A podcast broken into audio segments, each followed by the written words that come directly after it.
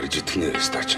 Шудрахаас шудрахаас шудрахаас Тинш тинш тинш тинш Баатар шангар бата буурав нэгэн газар хуурав Бидний сонс олон юм бидний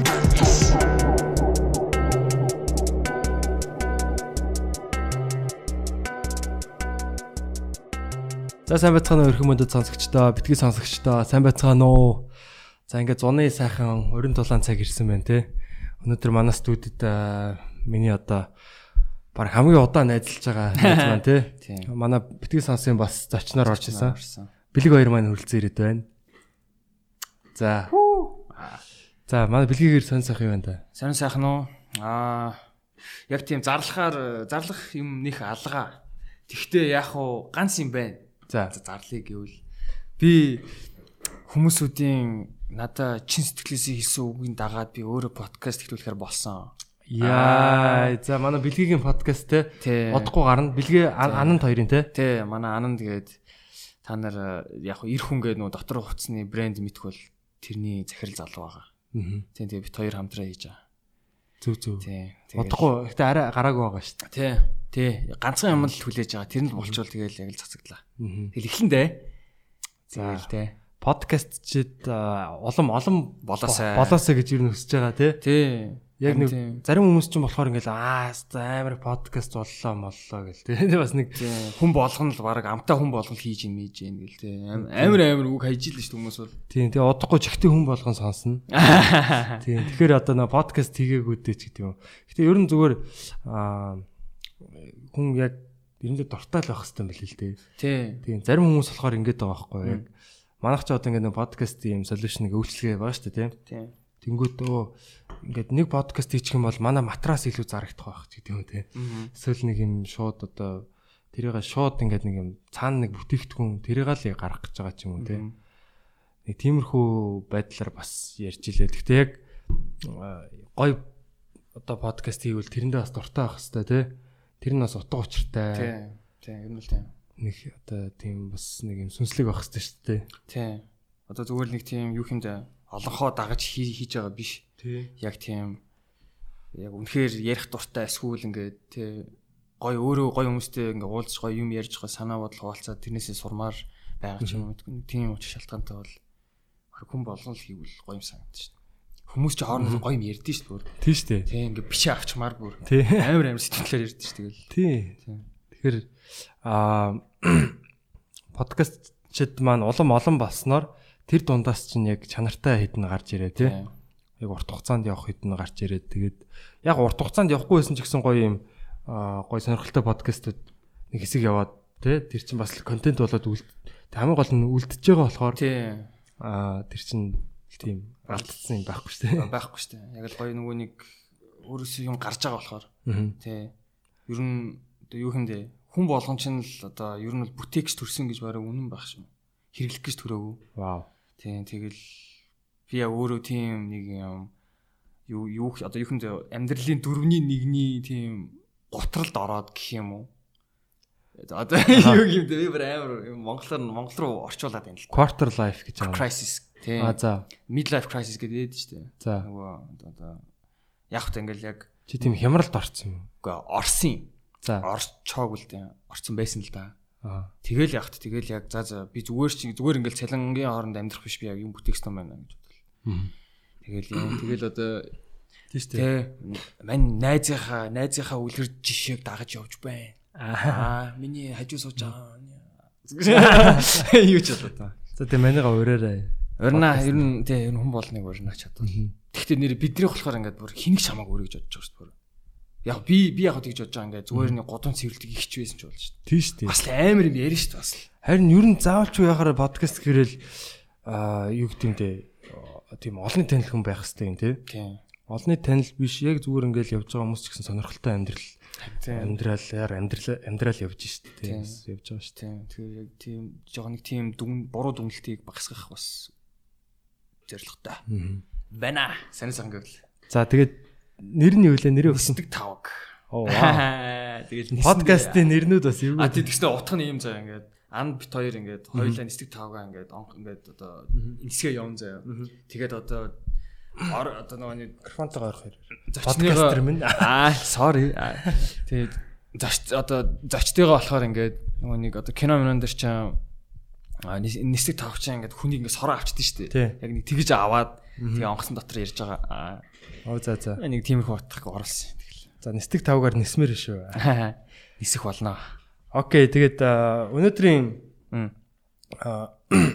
дугаар бол бас их сонирхолтой тийм. За подкастэнд ямар ч хүн орж болно гэсэн байгаа. Одоо бүр сүултээ бүр хүн хүн биш. тий. Одоо сүнс орсон байна тий. Тий. Одоо энэ сүнстэй подкаст хийсэн. Ер нь бол одоо онгод тэнгэртэй тий. Тий. Тэгээд бас одоо баг Монголд гэлтгүү зүр дэлхийд Дэлхийд, ийм подкаст баг байхгүй. Би бол яг мэдэхгүй байна Монголоос. Аа тэгэхээр яг энэ бол бас ийм баг дэлхийд ганц тийм Монголтой ярьдаг подкаст байгаа байхгүй. А тэр нь болохоор зөв тавуу гэдэг Аха. а юу сууганд одоо YouTube дээр байгаа M+ application дээр орсон байгаа. Өөр чинь хаана гэдэг үлээ дээ. А Facebook дээр зөв тавуу зөв зөв тий Зөв, зөв тавуу. буруу юу гэдэг шиг зөв а тавуу тавын тав тавуу гэд. Гэхдээ тав гэж Т А В гэж бичнэ. Аха. Тэгээ кирилл үсгээр. Аха. Тийм тэгээд бичээд хайгаад ороод үзээрэй. Е. Энэ подкастыг бас одоо манай одоо анар ах маань зөвлөж надад одоо ийм подкаст байт юм шүү гэд. Мгм. Тэ сонирхуулсан. Тэгээд тэрнийхэн дагуу сонсч эхлээл. Мгм. Ер нь бол одоо Сонирхолтой. би бол шууд итгэсэн. Ер нь бол тийм шууд одоо энэ бол яг л аа, жинхнээсээ яг юм бодиттой өөрийнхөө амьдралын үдсэн харсан. Тэгээд одоо хүн байх үедээ үдсэн харсан. А тэгээд дараа нь одоо ингээд дараагийн амьдрал руугаа ороо те бас ингээд одоо олон дахин буусан гэж байгаа хгүй өөр үеүдд. Буусан. Манжи үед ч бууж исэн. Онгод штэ. Аха. Хүн дээр боо штэ те. Улаач дээр. Тэгээд тийм онгод байгаа хгүй юу. Аха. тэгээд зарим хүмүүс болохоор энийг бол аа энэ сайхан сайн жүжигчин байна гэл те. Тий. Тийм одоо байдлаар хүлээж авч байгаа. Гэтэ аа, би бол нэг нэг юм зүгээр хэлэхэд энэ зөв тав подкастн дээр ганц ч удаа биднийг жинхэнгээд итгээд өгөөч гэж ганц ч удаа хэл хэлж байгаагүй. Мгм. Ер нь бол би тэгж юу сонсож байгаа. Би подкастууд нь ер нь бараг л нилээ хэдийн сонссон л та. Ихэнх нь л бол сонссон бараг. Тэгээд эхлэхдээ яаж эхэлтээ? Эхлэхдээ Тий. Зүгээр шууд ингээд бөөлөөл онгот нь орж эхэлт юм уу? Эсвэл онгот нь оронгууд нь шууд бичиж эхэлт юм уу? Аа тий ер нь бол оруулж агаад бичиж эхэлнэ. Аа. Тий. Мгм. Тэгээд яг бөөлн ихээр нөгөө нэг ингээд хит сэнгэрэг нүдэд те ингээд нөгөө амар урт олон нөгөө нэг юм юм ялаг хоёуг хувцс Аха. дээлмэл өмсөж бол яахгүй. Үгүй мүү? Тий. Яг хөө тэрийг тэрийг бол бас нэг амар дэлгээд яах вэ те. Аха. Гэтэ бол яг юм бид нар бөө гэж отохоор л нэг тийм байд. Яг тэр бол илүү нөгөө аа хөдөө яг тэр нөгөө тахилга энэ төр хийхтэй бас тэгж яг одоо тийм боломжлолт юугаараа явт юм шиг үлээ. Мгм. Тийм тэгээд Тэгэхээр аа, яг энэ ярилцлага бол бас их сонин. Зүгээр энэ ярилцлагаас цааш нь та бүхэн зөв тав подкастыг те орж сонирхоорой. Аа тэнд би юу гэж хэлмээр байна гэхээр тэр онготыг заавалчгүй жинхэнэ онгод гэж те нэг итгэх шаардлагагүй. Зүгээр тэр бол шаардлагагүй. Гол нь тэр ярьж байгаа юмнаас нь хэрэгтэй юм авах хэрэгтэй. Тэгэхээр та бүхэн зөв тав подкастыг сонсоод үзээрэй. Тэгээ Чингис хаан яасан гинэ гэдээ гой цуврал байгаа. Долоон ийм цуврал подкаст. Гэтэ энэ подкаст бол бүр солиотой заяа. Сүүлийн 6 сарын дотор 130 подкаст хийсэн. 6 6 сарын дотор заяа. Хүүх. 11 сараас хойш 130 гаруй подкаст, бараг 100 хэдэн лайв. Тэгэхээр бараг 200 хэдэн ийм одоо подкаст хийсэн байгаа байхгүй. Лайв нь одоо Facebook-ээр явцсан.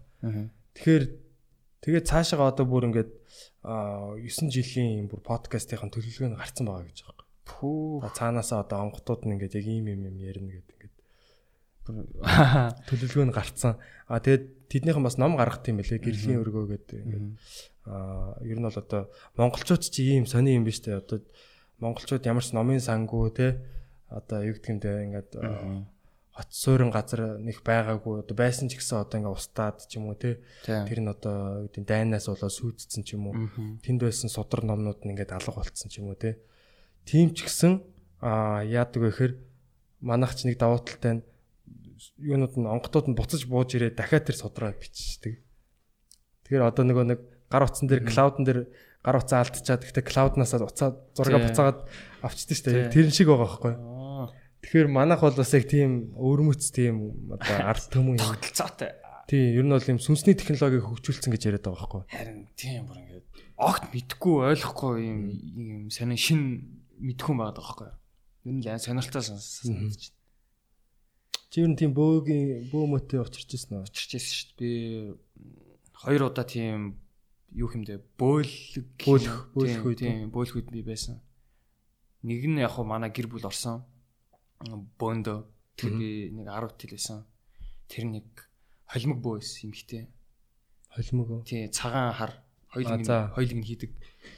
Тий тэгэл нөгөөх нь болохоор яг хуу нэг тийм за гэр бүлийн л хүн байсан юм л да. Тэрийг бас ингэж ярьж болж байгаа сайн мэдэхгүй юм. Тэгтэл нэг тийм манай хар бүү ах үед. Тэр ах манад ч хийжсэн. Ер нь итгэсэн л дээ. Яг л амар ингээд энэ одоо жүжиглээд байгаа юм яагаад байгаа ингээл амар ингээл жоохон инээ төрж үрэл хиндэ. Аа. Тэгэл яг ингээд нэг яг онгот нь бууж ирээл нөгөө юугаа иддэн штэ нэг юм чанц л чанцсан юм бууцчлаа. Яа энийг ямар сонин юм болгоцсон. Яг янз бүрийн л нөгөө бууж ирэл цай уун тамхи тат. Тийм бүр ингээ янз янз архтай сархат өртөн. Тий, Тиймхүү. тий. Яг л нөгөө хүн ингээл айлд орж ирэл нэг дайлдаг штэ тий. Тий. Тэр шиг л Тийм. хоолонд Тийм. дүүдэг л дээ тий. Харин тийм. Тэгэл тэгэл мэдгүй тэгэл яг миний хийсэн юмнуудыг бүгдийг л тэгэл яриалс чи ингэсэн мэн тэгсэн байна гэл. Аа. Тэгэл тэгэл амар санаа тэгэл хэлэхгүй болтол юм бэл.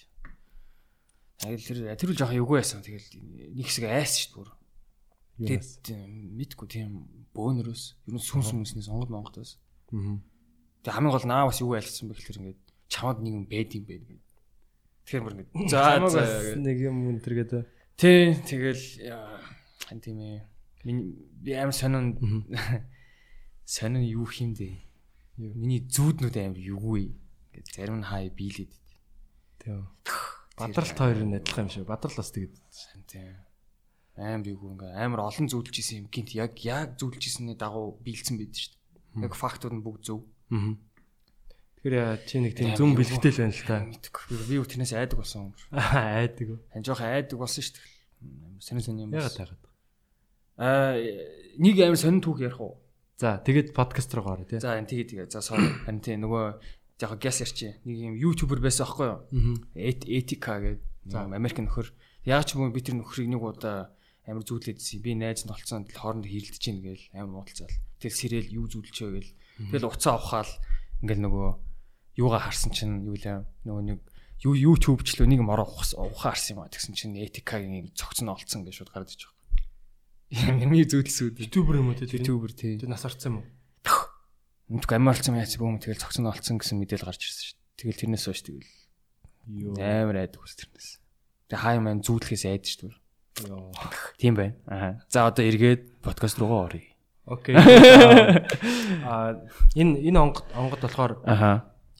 Зүгээр яг танилцуулахад Монголын нууц товчон дээр гардаг яг жинхэнэ хүн баггүй. Жинхэнэ хүн байсан. За. Аа яг одоо Чингис хаан Тэмүүчин хааныг нэг 20 хэдтэй байхад нь 80 гарантай байсан.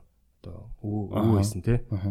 Одоо тэгээд аа, нэгүдсгээд овгийн оваа гэд Мгм. онгод байгаа. Тэгээд аа яг Инстаграмын дагаарай гэж. Амар тий. одохгүй барыг онгод инстаграмтай болсон гэж магадгүй шүү тий. Тий. Ам- Амар тий. ертөн ертөнцийн нэ сүнсний ертөнцөөс vlog хийж байна аа гэж. Гэхдээ баг тийм төсөөлөлт юу ямар юм байх вэ тийм. Тэгээд энийг бас нөгөө нэг аа, одоо чинь онгод подкаст хийхийг бол яг босод зарим бөөнөр бол ингээд айгу ер нь бол буруу шат юм байна л да. Ингэж болохгүй. Тэгж аягтай яг яс уламжлалаараа байх хэрэгтэй гэх тий. Аха. Ер нь бол одоо ингэж болохгүй гэсэн чинь яг үндэ тэдний онгодуудын бүр үг хэцүүд нь подкаст хийгээд байгаа байхгүй. Тэнгүүд яг Мгм. яг нөгөө нэг юм яг яхаа мэдхгүй тий. Аав аав ээжнэр нь яг амар илүү орчин үе болоод дээ гэсэн үг шүү дээ тий. А тий аа аха аха Өө гэдэг чи юм байдингүүд нөгөө аа, өмнөх бүр онготууд нь болохоор ингээ подкаст хийгээд байгаа гэхээр Тий. санаа. Гэхдээ хүн болгоо энэ заавалч итгэдэг албагүй тий. Итэг гэж одоо ятгахгүй. Зүгээр л энэ ярьж байгаа аа, юунаас нь ярианаас нь гоё хэрэгтэй мэдээллүүдийг аваад аа, хүнд хэрэг болоод ингээд гоё яаж игэл одоо сонирхолтой байвал тэгэл болоо тий. Аа тэгээд эхлээд бид нар бас ин комедигийн талаар ярьсан байгаа ер нь энэдмийн талаар. Аа. Тэгээд цаашаа гоё хөврөө хөврөө явж байгаа. Бүр ертөнцийн үүсэл гарал үүслийг хүртэл ярьсан. Монголчуудын ертөнцийн одоо нэг үүслийн онол гэдээ бас байт юм лээ. Нөгөө библийн гэдэг Нэг нэг хэдэн хоног үлээд. тийм 7 хоногт ингээд ертөнцийг үүсгэсэн тий. Тийм. ертөнцийн эзэн гэдэг шиг яг Монголын бас өөр онол байдаг яг ертөнц анх яаж үүссэн гэдэг тийм онол байд юм. Тэр мэр талаар ярьсан ер нь бол тэгээд онготыг та ер нь яг одоо яг та ер нь хаана байт юм бэ гэж асуусан асуусан тий. Тийм тэгээд Асуулт подкастнд. Аа. тий. Тэгээд подкастаа сонсороо манайхаа хамгийн гол нь сэтгэлдлүүдээ бичээрэй. Яа. Ямар сэтгэл байна тэгээд энэ бол манай битгий сонс подкастын хувьд бол аа одоо анх удаага яг юм тий. Яг жирийн хүн биш. Тийм. Хүн Онгод- жишвэр. Тий, онгод оролцож байгаа Тийм. 900 жилийн өмнө амьдарч ирсэн ийм хүн оролцож байгаа. Аха. Бараг одоо манай битгий сонс подкастын түүхэнд бол анх удаага ийм болж जैन. Тэгээд та бүхэн маань тэгээ гоё өөрсдийнхөө ухаанаар сонсоод тэгээд дүгнээрээ. Тэгээд гоё таалагдсан бол найз нөхөдөө сансуулаарай. Тэгээд аль болох одоо энэ үг дээдсийн те энэ одоо коронавирусын талаар ярьж байгаа одоо баяжих одоо хүсэл хаанаас төрдөг вэ? За эрүүл мэндийн талаар аа, ярьж гин те. Есөн хүслийн талаар ярьж гин. Монголын одоо юу гэдэг юм те түүх түүхтэй одоо борч жанжны түүх гэд цувралууд байгаа. Энэ чанал дээр нь бүгдээрээ байгаа.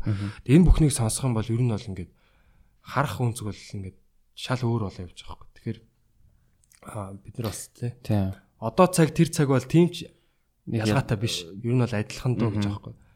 Тэгэхээр бид нар бол яг түүхийг бол ингээд за анханасаа л одоо баг Чингис хааныг хаан хаанаараа төрсэн юм шиг дээ. Тийм. А тэгэхэд бол тэд нар тэр хүмүүс бол яг л бид нар шиг одоо залуучууд л байсан байхгүй тий. Хүүхэд байсан, залуу хүн байсан. Тэгээ тэгэл одоо яг тэр хамаг Монгол гэдэг ус ч ингээд баг алга болох гэж хахт нь устж алга болох гэж нь 10хан залуу 10 залуу л тэр улсыг байгуулсан гэж байгаа юм ер нь бол 10 залуу тэднийг хөгжөөнд дэмжих 100 залуу тэгэл ингээл нөлөөллөөрөө дагуулаад ерөөсөө ингээл улс байгуулжсэн. Тэгээ дэлхийг өөрчилсөн. Тэгээ Тэр бол бас гайхамшигтай. Манай одоогийн залуучууд гэсэн өөрсдийгөө голох хэрэггүй гэдэг бас мессежийг ер нь бол авсан байгаа. Тийм.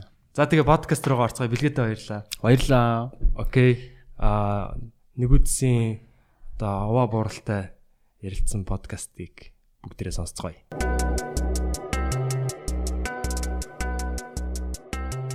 Ямар ч төсөөлөл өгөл хүрээд ирлээ. төсөө. Таны сонсогч байна. Юу сонсдог юм те? Таны одоо яриаг их сонсож одоо Авахар юм байна уу? оо байлгүй. Байлгүй. Зөндөө. Тэгээ найзуудтай бас сонсуулж байгаа. Тэгээ заримдаа бол шин сонсож байгаа баг бүүэлэгтэл унтдаг.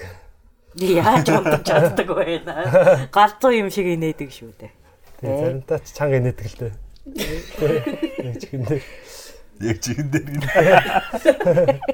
Гэхдээ энэс болж байгаа байхгүй энэ том болгоод байгаа байхгүй. Тэрнээс өмнө гайгүй нэг. Бага гараал байгаа шүү дээ. Ти чи юу хийдэг хүүхэд вэ? Нэг л зүс таньдаг хүүхэд. Аха. Би нэ Өгүүллийн талбарт л яваад байдаг хүүхэд л байх юм. тий. UB comedy гэдэг аа одоо нарийн тайлбар хэрэггүй зүгээр өгүүлбэрийн талбарт явдаг. тэг тэг. Бусдыг цэвэрхэн дарамжилдаг. Яг зөв. Боловсон дарамжилдаг. Аха. Тийм бид Шоглдог. шоглдог, Аха. мартгандаг. Мгм. Тийм хүүхэд байдтай. Тийм ээ. Тийм тэгээд нөгөө манай зүү тав сонсож ийн гэдэг анх бид нар лөө зурс бичээд тэгээд сонсд юм аа уулзах гэсэн хамтран ажиллах гэсэн ингээ ярилцаад бид нар өмнө нэг удаа улаач нараараа уулзсан.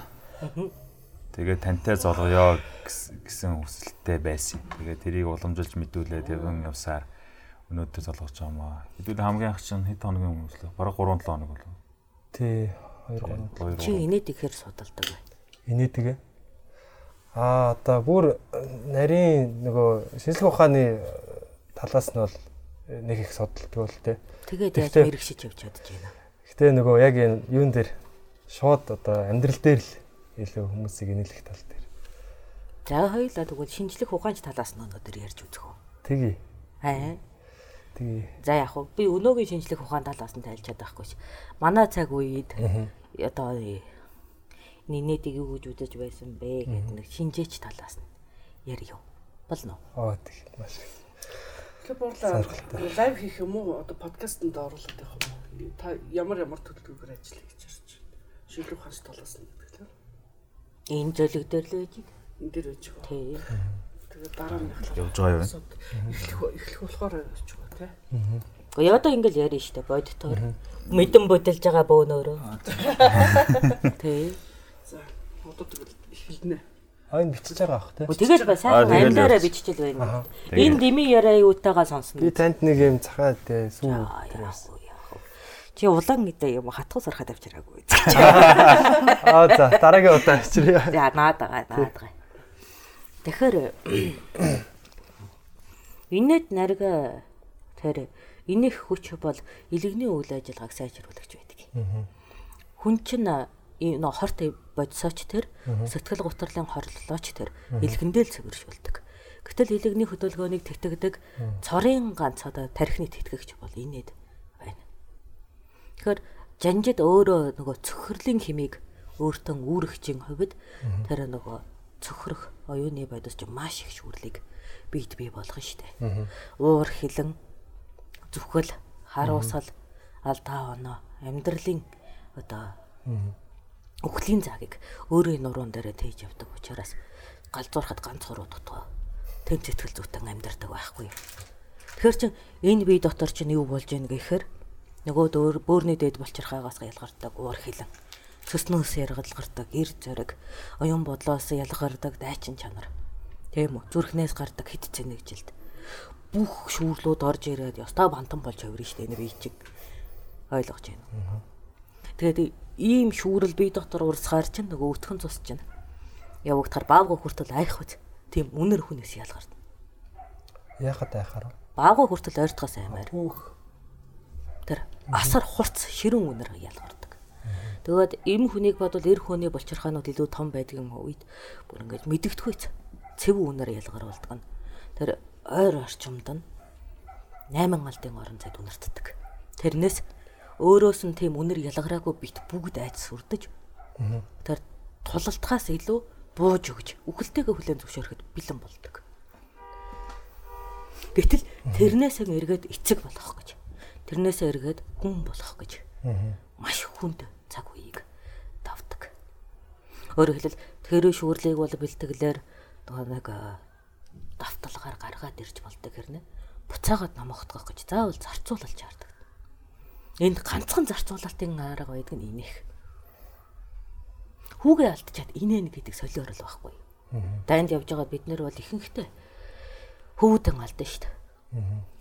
Дүүнрэн алдна, аваан алдна, нахтугэн алдна. Тэр оршуулгын дараа өөрөөсөө гэртээ харих ирэх болохын тулд инээдэг байхгүй.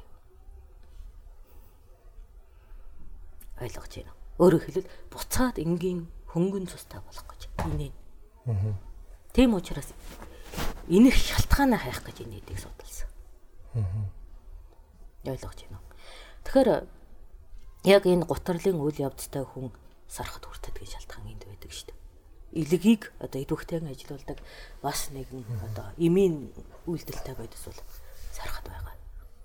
А гэтэл сархтын өөрийнх нь хор ороод хэдийгээр би одоо зарим зүйлийг мартаад энийх тэнхээ авсан ч гэсэн сархтын тусламжтайгаар тэр энийх хүчийг авна гэдэг тийм ч эрүүл үйл ажиллагаа биш. Тийм биз? Хүн сархад уучхаараа инээж чаддаг шүү дээ. Хичнээн хүнд нөхцөлд байсан ч хамаагүй. А тэгвэл эрүүл мэт сэтгэхүүгээр тэр их өндөр булангарт цусыг намгатахын тулд саруулаар инээн гэдгийг эзэмшихийн тулд бүх жанжид тэр одоо судар уншсан бол нэлээд марзан зан чанар суусан байгаад энэ нь өөрийгөө эрүүл байлгахын төлөө үйл ажиллагаа юм. Энд чинь энийгээ сурахгүй бол гэрте харах ёсгүй зүйл байхгүй. Харих ёсгүй. Хатуу. Чи гэргийн чинь чамд буцаж дурлахгүй. Чамтай дахиж хурцах дургүй. Чиний үнэрээс болоод өөрийнхөө амьдрах эрхээ алддаг. Эм хүний хувьд. Бүх амьд биетийн хувьд сүрдүүлгийн үнэр ялгааруулчихсан эр хүн. Буцаад хайр дурлалтан омбох гэж. Буцаад эцэг нь болох гэж. Яраагаан айлгахгүй гэж, эхнэрээ сүрдүүлэхгүй гэж. Тунгалаг цустан болох шаардлагатай бол. Тэгэхээр дайны үед булангар цустай. харихтаа тунгалаг цустай болох 3 хоногийн цаг байдаг. Маш маш их инех хэрэгтэй байна. Энэ хугацаанд ялагдсан ч ялсан ч идвэхтэйгээр инээж байж л тэр шүүрлийг намгтаадаг. Өөрөөр хэлбэл дайныг мартдаг. Тэгэж инээдэг байсан уу? Тэг хүчээрч чамаагүй. Хүчээр инээж худлаа инээх чинь тэр мөн чанартай мачхгүй шүү дээ. Тийм учраас л яавал инээхөв гэдгийг судалж олж мэдэн шүү дээ. Өөрийгөө инээлгэн. Нэг нь инээчихэд жаахан давалгаан үүсгэн. Нийтээрээ инээвэл бол таран инээх боломж үүснэ. 10 хүн инээхэд 100 дагаж юу болоод байгаа юм гэсэн анхаарал гарч ирдэг шүү дээ. 100 гуулаа инээвэл хүссэн үсээгүй тэр давалгаанд мянгуулаа инээж таардаг шүү дээ. Тийм болохоор нөгөө алиа марзан төрөлхийн одоо нөгөө юмны өө шин чанарыг харж чаддаг хүмүүсээр ихний цогийг үсрэгж байгаа л давалгаал бол давсалж байгаа л тэгэл мянгуула инээхээс өөр аргагүй. Ойлгож байна уу? Тэгэж байж дайны сэтгэх үгээсээ сална. Эрүүлэр сэтгэх чадвартай бол. Ялангуяа ойролцоо хоёр дайндар бол яг тэр булангар цустайгаа явах юм бол зөв төлөвлөгөө гаргаж чадахгүй. Бусдыгаа хамгаалах чадваргүй. Яг л тэнд эрүүл ухахдахгүй байдаггүй. Ойлгож байна. Тийм учраас манай цаг үед л инээхийг, шоолохыг, шоглохыг, эргүүлээд шоглогдохыг сурах шаардлагатай болно. Гоё юм. Ойлгож байна уу? Тэгэхээр нөгөө дайчилгааны буюу цус хөөргөх илтгэлэн тавьдаг. Эргүүлээд дайн дуусахад баясал төрүүлэх илтгэлэн тавьдаг. Ирчүүд чинь зуутын дарга болдог байхгүй юу? Аа за за. Ойлгож байна уу? Зуутын дараагаас авиас бэлэг бусдыг аврах чадвараараа мянгат болно. Өрлөг болно. Ойлгож байна уу? Тийм босго байдаг байхгүй. 10-ын даргаыг бол хэн ч хийж болно. Үнэхээр бусдтай нөлөгтэй мэдлэгээр яхан давуу байхад л хийж болно. А 100 руу болгоод ирэхийн тулд тэр сэтгэл зүйн тоглолт руу заавал орж ирдэг. Боловсрал өндөр болж ирнэ. Ухамжтай юу? Өөрөөр хэлбэл хүний амьдрах мөн чанарыг инех уур амьсгалаар сурч хүний үхэх шалтгааныг уухайлгаар сурч амьдрах үхэх эрхийг өөртөө бүтээснээр бусдын амийг авах эрх чамд үүсдэг юм. Ойлгох нь. Тэгэхээр яг үхлийн мөн чанараа олоогүй ухайлаг. Тийм үү? Амьдралын мөн чанараа олоогүй нэмсэглэл хоёр утгагүй зүйл байдаг. Ингэж л судалсан. Бидний хувьд бол. Чи 30 минут энийх 3 цаг гүйх хоёр тэнцхийг мэддэггүй. Хөөх тийм үү. Анхад бол сонсч. Нөгөө арай өөр талын сонсчихсан л та. 30 минут нөгөө секс их хөлөө бас хэдэн цаг гүйсэнтэй адилхан гэдэг. Энэ тийм өгнүүд байдаг. Яг инээлтийн үйл явцад илгэнд өөхний идүүд шатаж цус шингэлэх үйл ажиллагаа явагддаг. Тэгэхээр өөх шатаж байна гэдэг чинь турж байна. Тэгэхэд илгэнд хамгийн ойролцоо өөх бол шинжний өөхнүүд шүү дээ. Хөвлийн өөхнүүд шүү дээ. Чи нэг 15 минут илгээ хөштөл инээхэд л хөвлийн 6 толгойд болчин чинь янгинтай л өвдөн шүү дээ. Тий. Хүн тэгтээ яагаад инээдэг юм бэ? Чи юу гэж бодож байна? Аа энийх тийм бас таны хэлснээр бол юм шаардлага байгаа хэл та. Яалтч. Амьдрал бол шаардлага. Бид бол одоо би дотроо би болоосон нөгөө сэтгэл зүйн одоо янз бүрийн сайн ч бай, муу ч бай, сая ууралсан ч бай, сая баяссан ч бай. Тэр одоо нөгөө янз бүрийн булангар шүүрлүүдийг устгахын төлөө инээдэг. Цэвэрлэхийн тулд нэг төрлийн цэвэрлэг. Бид нар тийм олон төрлийн арийн шин тогтвортой урт хугацаанд байх шаардлагагүй. Чи бодоод үзтээ. 72 цаг л ууртаа явлаа гэхэд чи. Бүр ингээл бүр амьдралаараа ууртаа болох тийм давлгааг үүсгэж байгаа байхгүй юу. Тэгэл энэ нэг юм ааштай юм юм болгон дээр өөнтгөлж идэв ингээд нийгмийн харилцаа чинь чамаас алсарна. Энэ нэг юм ингээд байнга л тийм үү? Сөрөг юм байдгийгээд анд нөхдөсөө сална. Тэгэл би ер нь бусдаа нээсдэггүй ингээд сүулдэ өөрийгөө оншоолоод нийхэмшлээс гарна. Тэгээ нийхэмшлээс гарсан хүнд ямар ч амжилт байхгүй шүү дээ. Тийм шүү дээ. Амжилт угаасаа нийгэмжлийн дотор байдаг, төвд нь байдаг. Тэгэхээр нөгөө амжилтын шугамаас гарчхаар би угаасаа бүтэлгүй хүн гэдэг. Нийгмээс гадуур хагдаад. Нөгөө доод давхарга. Нөгөө сулаар иргэн ч юм үсч гэнэ. Тэр хүнд инех шалтгаан маш бага. За одоо нийгмээс гадуур хагдсан ямар ч хүний дүр төрхийг бод тэр нэг инех тархины бод бараг бүтэцгүй мүү гэмээр болчихсон байдаг шүү дээ. Инээдтэй юм ихч олж харахгүй болж байгаа те. Тархины эсүүд нь өөрөө уйлдаагүй. Зөвхөн тэр сөнөг сөрөг үзэл бодолдоороо үүсээд нөгөө цэгцгүй холболтууд үүсгэ болоод ирнэ. Тийм. Цэгцгүй холболт байхгүй гэдэг чинь сэтгэлгээ байхгүй гэсэн. Тэг хит цэгцгүй байх нь бол галзуу болчихно л доо. Гэхдээ нэг магадгүй гэдэг холбоонууд бас байж явах хэрэгтэй. Тэгжээж хүн сэнийг зохиодог шин зүйл дасан зохицдог. Тэр холбоо алга байна. Тэгэхээр бүр энэ яаж инээдгийч мартна гэсэн үг. Тэр инээж чаддгүй хүн чинь хичнээн авьяас бэлэгтэй хичнээн мундаг хүн байсан ч хинч дэрэгдээ байлахыг хүсэхэргүй тийм хүн байдаг юм шүү дээ. Тийм хүмүүс энэ одоос юу гэдэг чинь одоо фэйсбүүкээр манай бичлэгэн доор ингээл яг ингээл шоколад л ингээл юм ярьж ангууд доор нь ингээл уурлал ороод ирдэг байхгүй. Тиймэрхүү бас хүмүүс их байдаг шүү. Өрөвдөлтөй тавилантай болж байгаа юм да. Харин хөнгөн асуудлаас нэг энийг шалтгаан олж байна гэдэг тэр эрүүл тархины хэв шинж юм. Өөрөөр хэлбэл сэтгэж чадаж байна. Магадлалыг тооцоолож байна. Энд чинь эрүүл тарих. Тэр хүн хөгжинэ гэсэн үг. Тэгээ учиргүй амьдралыг маазрал болгох нь цаашаа. Гэтэ инех нэг одоо химнэлийг хүлээн авч чадаж байгаа бол тэр эрүүл тарих байдаг. Ойлгож байна уу? Тэгэхээр инээж баясхийг бол яг нөгөө арх сархатгүйгээр эмийн тунгуугаар хийгээ сурчих бол зүгээрээ гэж. Тий, эрүүлээрээ тий. Тий, эрүүлээрээ. Эрүүл тарихны бүтцээрээ. Таны үед одоо хамгийн их инээлгдэг. Сүбэдэ бат. Тийм үү? Өөх. Хамгийн инэгдэг гэх юм бол тийм. За тэр өрлөг болоогүй бол алиалагч болохоор байсан. Асар тийм царай муутай хэрнээ. Тийм нөгөө жүжиглэх авьяастай хүмүүс байдаг шүү дээ. Царай муутай учраас нөгөө алтарт жүжигчин байж чаддаггүй. Энэ муутаагаас хошин талбарт л орхоос өөр аргагүй. Тийм заяатай амтан байхгүй. Аха. Ямар байдлаар алиалах вэ? Яста салбаргүй шүү дээ. Салбаргүй зүгээр дураараа. Дураараа. Аха. Яста. Ямар ч нөхцөлтэй. Нөгөө нэг инээлгэхийн тэнгэр алиалагчийн тэнгэр нивэц юм уу гэмээр.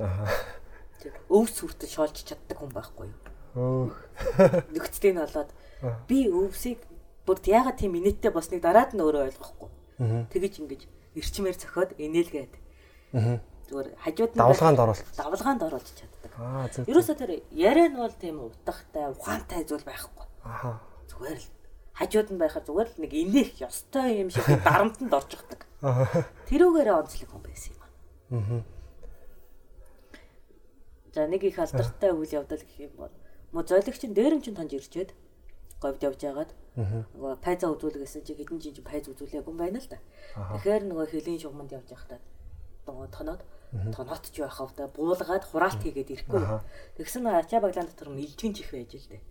Нөгөөдгийг чин гархилж ороод ирэнгүүт. Хүүх нүүдээ би алтан улсыг морилж чаад ирлээ гэж. Ухаалаад ороод ирдэг. За эзэн хаан маань гэх нөгөө илжин чихээ толгой дээр эргүүлээд алтан улсын хааны чихийг аваад ирлээ их булцгар байдаг юм бэ. Тарах твэрийг их авсан юм байна. Надаа шангаа өгөөрэй гэх. Хаан лоо шолоодчихж байгаа хүн шүү дээ. Йоо.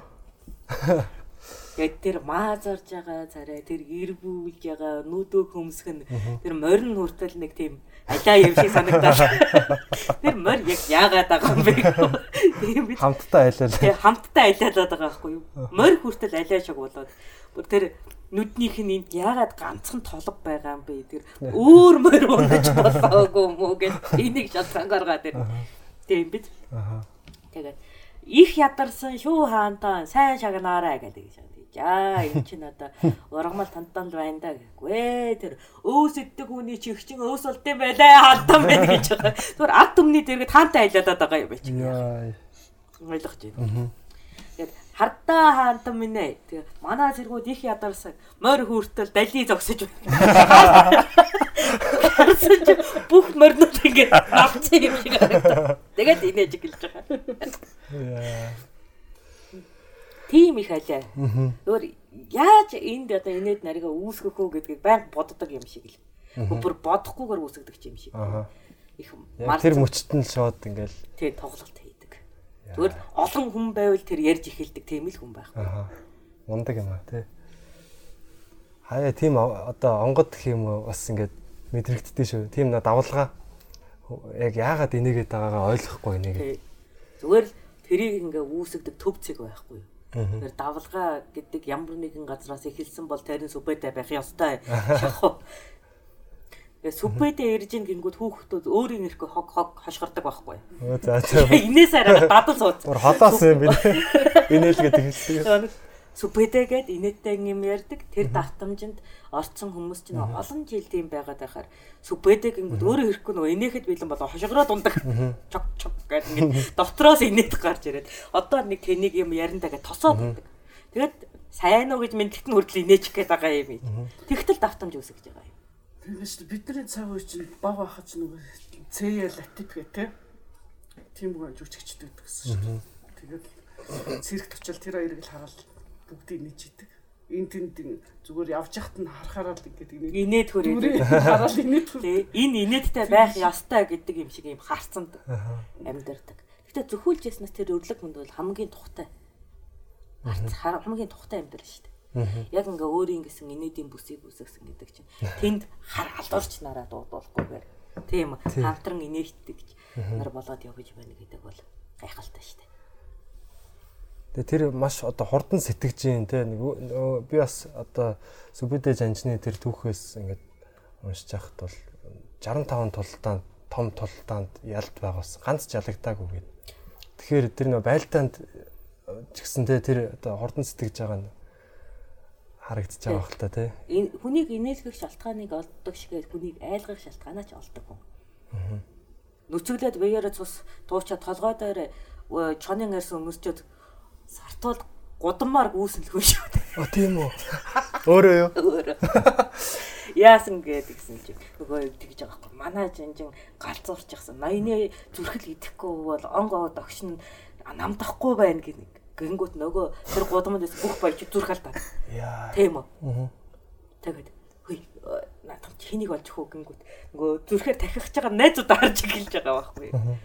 Яг л энийг намдахгүй гэдгийг тэр чинь яг тэр галзуу үйлдэл тэр бүгд хүлэн зөвшөөрөөд хин нэг нь л алахгүй бол өнөө шөнө бид нэр үхэх нь гээд.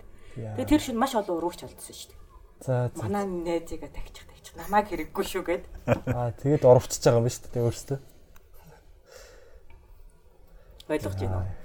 Тэгээ тиймэрхүү сүрдүүлгийг хийж яах гэдэг чинь инээхийн талбарт хүний аргыг олж байгаатай адилхан айдсын талбарт ч зайл маш ихээр хэрэгэлдэг байсан.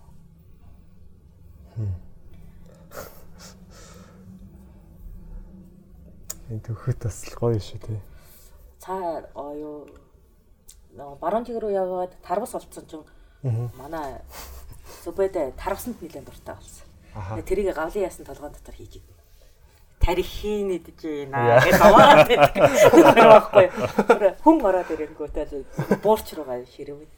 Тэгээл нөгөө дулж ороод ирэхээр нь сайхан хүйтэн тарвас оруулаад ирнэ шүү дээ. Тэгээл нүдэн дээр нь тавьчихлаа. Тарихнаас нь бодож байгаа юм шиг тарвасаа базаад шүүсийг натгаж байгаа л хэдэж шүү дээ.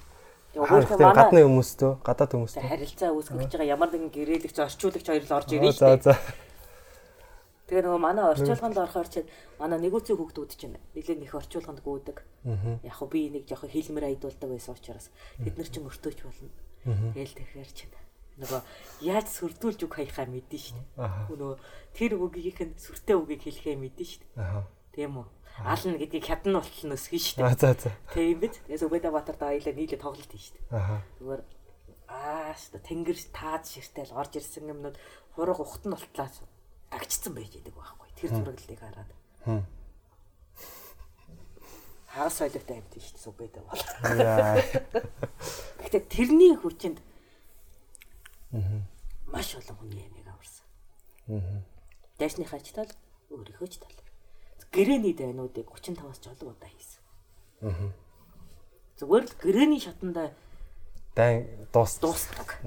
Тэр нь илүү амжилттай байдаг. А 35 бол тэрнээс айгаагүй нөхдүүдийн үйлдэл багхгүй юу? Тэр гавлын ястай тарвсаас айгаагүй нөхдүүдийн үйлдэл. Тийм бол барчин гэж харж байгаа хүний үйлдэл багхгүй. Одоо Орос руу очиод Оросын юутай одоо тэр вангууттай байлцсан шүү дээ тий. За тэгсэн. Тийм. Тэгэхэд одоо бас тийм гэрээ хилцэл уулзалтуудыг хийж л байсан баг тий. Угаасаа супэдэг угаасаа гэрээнд явбал угаасаа нэг бүтэхгүй юм болох нь. Үүн. Гэл яах вэ? Дайтагч тал байгаа бол тал нөгөө талд тэр дайчид чинь дайсан гэж заавал байдаг байхгүй.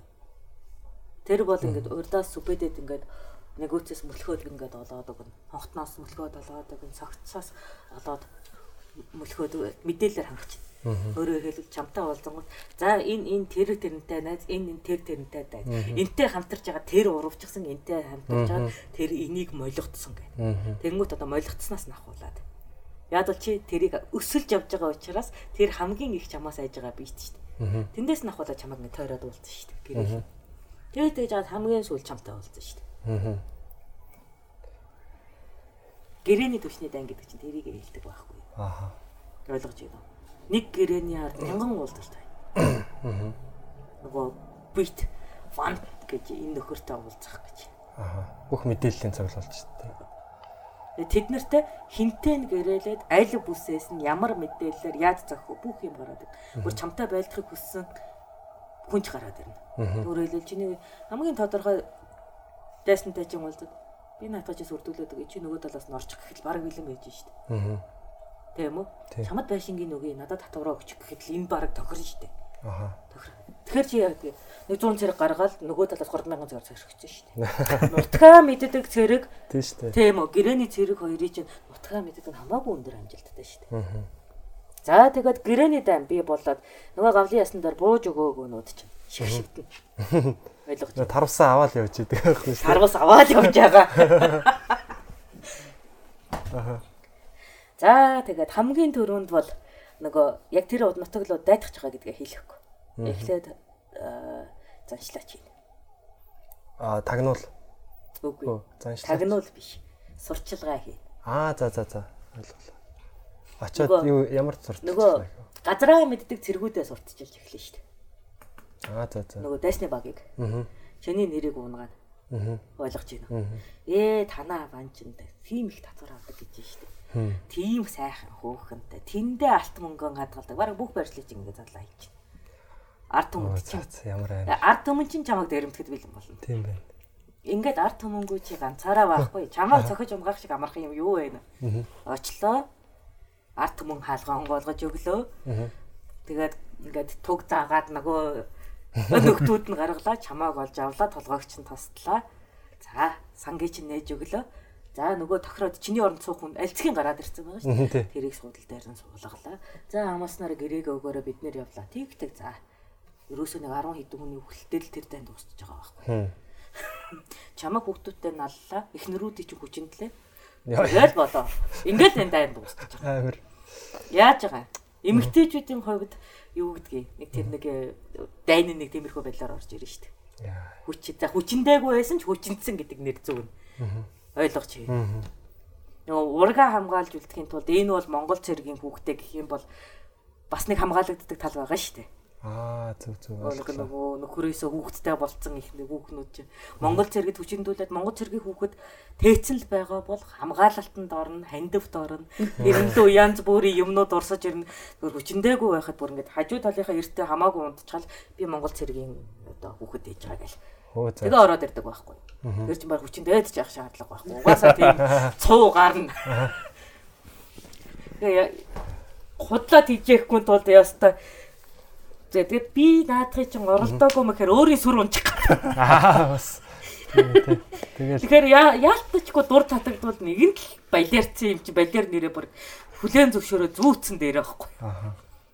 Тэс нэр Тийм сүр ээ. байна шүү дээ. Улс төрийн зорилготой хэдэн охин авцсан дээр байхгүй. Тэгээс чи аавыг нь барьцаал ахыг нь хянуулна гэд нэг охин хянагчаар байлгаж исэн дээр. Тэгтээ тэргүү үе олон хүчндүүлэгч гараад ирэх юм чи. Тэгээ яг албан ёсны ганц хянагчаал барьж авна шүү дээ. Цөөхүүлээ зуугуулах нь очиж байгаа шүү дээ. Тийм биз дээ. Одоо 100 гуулах нэг ярьж та та яг энэ дээр яг бодит яг тий- Бодит болсон жижиг тосгоны яриа хийж. а жижиг тасгал. Тэгээд ингэ том тосгоны чинь эзэлхийн тулд жижиг тосгонуудыг эзэлдэг байхгүй. Тойруулаад э, сүлжээний зам хоол хэмжээг нь бооцсон байхад угаасаа боолтын бодлогоор унчих штеп. Тэг хүлээгэл. Тэ. Тэгэхээр эзлэхэд амархан гол жимийн дагуу жижиг тосгонуудыг хамгийн түрүүнд эзэлнэ. Ойлгож байна? Тэд нарыг тэгээд өөрсдийнхөө торгоны замд оруулсан байхад маш хурдан хөгжөөд боолтын бодолгонд байгаа том тосгонууд хамгийн хурдан бууж өгдөг байхгүй. Танайхан шиг тийм том улс мөрөөдөггүй. Бид нэр тэр том улсад яргалагддаг нөхдүүдийг дандаа бай болгодог юм. Аха. Тэг ивэлтэй аваад. Тэг өөрөө Ивэлтэй аваа тэгээд нэг жаахан яадгийн газар тариалан нэвтрээгүүд нь газар тариалан мал аж ахуйн нэвтрээгүүд нь мал аж ахуй хөтөл гэж үнэнч байна болоод гардаг. хөгжил дэвшил байлаа. Хөгжил дэвшил их гүрний хаялга гэж маш хурдан гарч ирнэ шүү дээ. Тэгэхгүй Америк сайхан Америк сайхан гэж бид нар тэр чигээ бодоо тавил тэдний болтын бодлогонд байгаа бүх улс л тэрийг л харж байгаа шүү дээ. Үгүй ээ, ориглыг биш суурийг авчих хэрэгтэй. Тэгээ оргил руу гарах зам байхгүй үед оргил угаасаа өгдөг л байхгүй. Тэрийг л маш сайн мэддэг жанжи. Гэхдээ би- а, зарим жанжид бол зүгээр хэрэгцээгүй амны тосхон эзэлдэг байхгүй. амны тосгон. Амны тосхон. Ер нь бол хэрэгцээгүй л ямар ч зам мам одоо нөгөө нэг ач холбогдолгүй тосхон эзэлж тэнэгт. Сүбэдэ бол хамгийн ашигтай байршлыг тосхон эзэлдэг. инээ дээр ихлэ бүр юу яслаа те. Ин чин тийм урдаг шүү дээ. Тэгээд би таньсаг түү энэ түүхэн асуулт бас асуумаар байна л да. Тэр үеийн одоо Монголын тагнуулын сүлжээ бас яг хаа хүртэл явж исэн бэ? Далаа хүртэл явдаг байсан. Аль далаа хүртэл. Дөрвөн далаа. А, Одоо бүр Атлантын тэнгис хүртэл үү? Ах э, их автогаг тойрж байгаа дөрвөн далаа хүртэл яв. Өө за. Ромын папын дэргэд ч манай согтуу байдаг байсан. Сохтоо. Яг хөө согтуу гэдэг нь хагас эрлиз Аа за тэгээд Монголд мэдээлэл зөөгч. Тэгээд Монгол хэлтэй тухайн соёлын э, мэдлэгтэй тэгээд нөгөө нэг хагас тусаараа тэр иргэн шилтэй байдаг тийм хүмүүсээ согтуу гэж нэрлэдэг. Аа за за. Аха. Эрлизүүд тийм зүйл дээр маш их дээ. Өө за. Тэгээ хаа очиж манайхны үр удам хаа сайгүй үсэрдгийн хувьд тэгээ бас үсэрсэн цус нь хөөхөн байдгийн хувьд гайгүй албан тушаал болно шүү дээ. Тэгэл тэндээсээ согтуунараа болно. Аа. Тэгээ очиж одоо уулзаал. Тэг Монгол гэж ярихаар тэр үед ч нөө хүнүүгийн үр удам болдог нь олон байсан юм чи. Аа за за. Аа манай аав чинь хүннүүгийн удам гэдэг би хөх толботой зурсан гэл нэг согтуу гараад ирдэг байхгүй. Хаа. Одоо ч одоо ч тэгвэл хаасаа. Мөлхүүл гэх юм бол яг цэвэр Монгол тагнуулаа хэлж Аа, байгаа. Согтуу гэхээр ямар нэг шалтгаанаар бид нартэй одоо холбогдох гээд нэг өөрөөсөө удам угсаа нээж болтгоо тэмдэг хайгаад байгаа тийм нөхдөд хэлж байгаа. Тэр согтуу ч гараад ирнэ.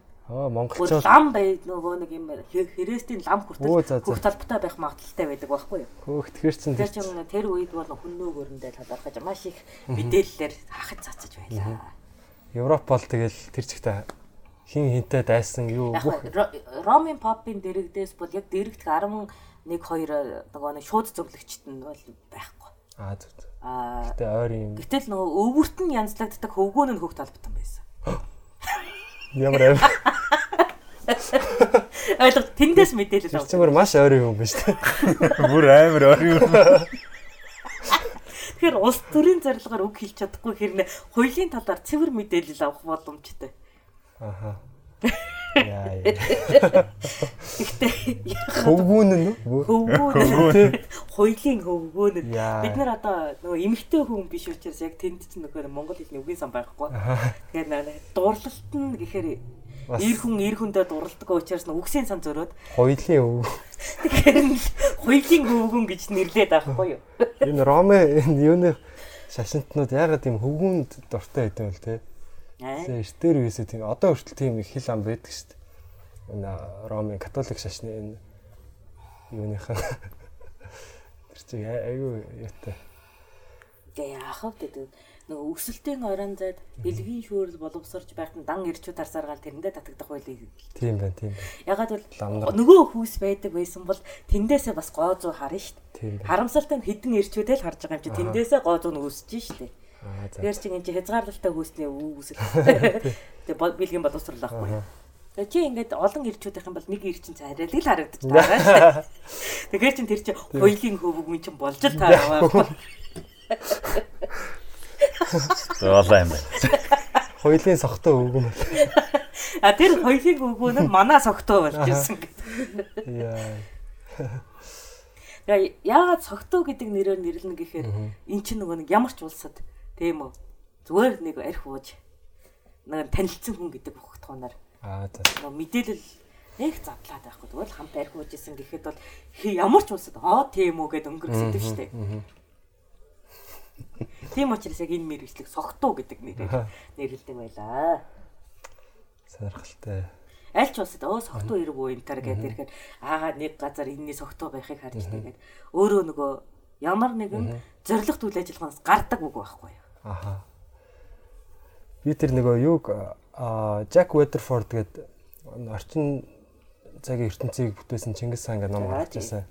Тэр хүний нөгөө номон дээр аа Чингис хаан сартуул сартуулын нэг хотод очиод л яасан юм шиг байгаа. Тэр нэг тэдний тэр сүм сүмийнх нь гадаа ирсэн чинь хүмүүс нь гарч ийшээ орж болохгүй н одоо бурхны орон гэр мэр гээл. Тэгсэн чинь Чингис хаан юу гэсэн гэлээ. Өө танаа бурхан чи ийм жижигхэн амбарт амьдрд юм уу? Манай бурхан чи ингээ хаа сайгүй байдаг штэ. Наа чи цэвэр орчуулагч алдаа шүү. Тийм үү? Тийм. Би одоо англиас нь бүр одоо бараг л Монгол руу Тэгэхээр тэр юу яг бодит амьдрал дээр юу гэж хэлсэн Аа. бэ? Өө танаа бурхан бодит юм уу? Гаргаад дуудаад ир гэсэн байхгүй. А тийм үү? Эхлээд Аха. Тэгсэн чи үгүй ингээд тэнгэрт байгаа. Энэ өргөөгөр дамжин биднэрт залардаг гэхгүй. Өө тэнгэр юм байж ийм амбарт багтаж байгаа мó. Ийм тагцанд багтдаг нэг юм Тагц. Одоо нөгөө Жижиг байшин нэг Тий, шиг. тагцанд багтаад байгаа маа. Асан бяцхан тэнгэр вэ гэж. Аха. Тэгэхэд тэрийг дэлмэд хэлээд энэний дээврийг онгоолгоод өгөөч дотроос нь тэнгэр гарыг гинэ гэдэг. Дээврийг онгоолгож тэнгэр чөлөөсөн хэрэгтэй. Дээврийн юугаар онгоолох вэ? Чулуугаар онгоолгож чинь. Зөв. Би дотор чинь тэнгэрийг хорчоод байгаа байхгүй юу? Өөртөө тэгж орчуулж өгсөн учраас бид нэр эсрэг үлээж тэнгэр тэнгэртэй байх учраас ёстой учраас тэнгэр чөлөө- чөлөөлсөн байхгүй юу? Шууны дорноос. Тэрнээс хойш чинь бүр ямар ч сүм дугунд дагчтал байдаг болсон шүү дээ. За за. за. Гэтэ хэлсэн байдал нь бас л Тий. шог шогсон байна шүү дээ. шок шок. Ерөнхийдөө ийм жижигхэн шувууны тар, ийм жижигхэн одоо ийм чулуун одоо хоригонд та нар одоо ийм тэнгэр одоо яа тэдний орчуулга бол яг бурхан гээгүү тэнгэр гэдэг бидний шүтгэлийн орон зайнаас орчуулга нь орж ирсэн учраас тэнгэрийг хорихгүй ээ гэд Аха. таазын авч хийсэн байгаа. Тий. Тэр Ахалтай. За бас нэг э, тийм үү чинь дайл хамаатай бас сартуулын хавцын оногоо. Оногоо ч юм уу. Ойлоо, оногоотой. Яг одоо нэг хоёр оногоо нэг сэтгэлгээний мөргөлдөөн байхгүй юу. Аха. Тэгээд нөгөө яг буугаад өгцөн. Хувраг. Аа хижрийн шашны хувраг. Бид нэр бол энийг тийм танаа өвгдээ зээс ч юм уу бариад тэгээд энд ингээд залбирлуулддаг гэж байгаа байхгүй. Тэгээ энд ингээд бүх хотоороо багтдаг гэл аминда томойг нь багтаад байгаа байхгүй. Тэгээд ингээд энд бол орж ирэхээр ариун байдаг гэдэг. Ингээл аминда ингээд ингээд орж ирээд ариусдаг гэл. Тэгсэн чинь тэмүүч нэгж юм. Өөр газар бузарс тийм үү? Манайх бол тал нутгаараа ариун газар шүү. Зүгээр тэнд амьдарч байхад ариусдаг гэж. Цогсон байдгийг. Тэгээд яг зөвхөн орд нь ариун. Тэгээд газар нутг нь ариун биш учраас би авчээ гэж хэлсэн байгаа эцэст нь. Та нарын ариун энэ тийм үү том байшгаа аав аав. Наадхаа үл. Тэг би бузрыг нь авъя. Энэ уйх нот хийж авъя гэд гэрээний төвшөнд мадалж байгаад авцсан. Яа. Өөрөөсөө л ариун газар Үгэндээ орогдсон гэд хэлсэн шүү дээ. Тийм үү? Энэ дотор орж ирэхээр ариусдаг. За бусд нь баг бузраа гэд нэг тиймэрхүү юм ярьчихж байгаа байхгүй. Тэгэхээр бузрыг нь яг би авъя. Ариун газараа та нараа вау гэд нэг гэрээний төвшөнд тоглоод тийсэн байдгийг. Тэгэл одоо яалчга бантаал өгсөн үү те. Бонтой шүү дээ. Өөрөө буугаад өгсөн лам байсан юм ийч. Аха. Юу ч гэсэн тэгээд юугаал авчтай те сүмээ аваад үлдсэн. Сүмээ бол авч үлдсэн. Нутгаа авч үлдээ. гэж байна шүү дээ. Тэгээ монголчууд минь тийм л тэнийг оногоонд бит яваадах л даа. Тийм үү? Энэ ястай ариун уул байгаа тэгээд тэгвэл тэр уулаас харахад тал газар нь ч ариун байж л таараа шүү дээ. Тийм. Бүхэл юмараа жалганд бузар болчих гээд байдаг. Бити тийм тэнийг алхам хийгээрээ. гэж.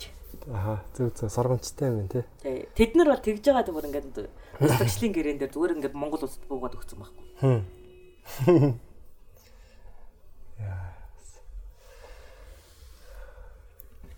Тэгэхээр яг нөгөө гэрээний төвшин дээр чинь энэ чиний үг эргээд чамааг ороодаг учраас. Аа.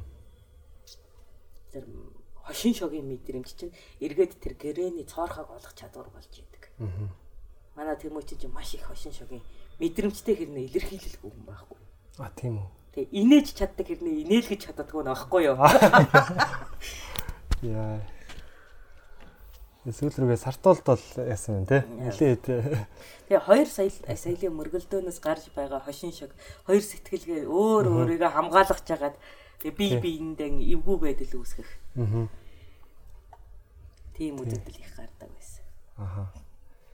Тий, одоо бас бид нар ингэж боддیں۔ Энэ юугаар одоо дэлхийн нийтийг нээлгэж байгаа хүмүүс ер нь их хүчтэй л харагддаг юм байна л та. Бусдад бос одоо бусад соёлын хүмүүс ч гэсэн одоо энэ Америкийн хүмүүс ч яг энэ ганцаарчлсан юм тайзан дээр ярьдаг энэ төрлөөр төрлийг ер нь бол ингэж хөгжүүлж одоо их явсан сүүлийн одоо 50 60 жил.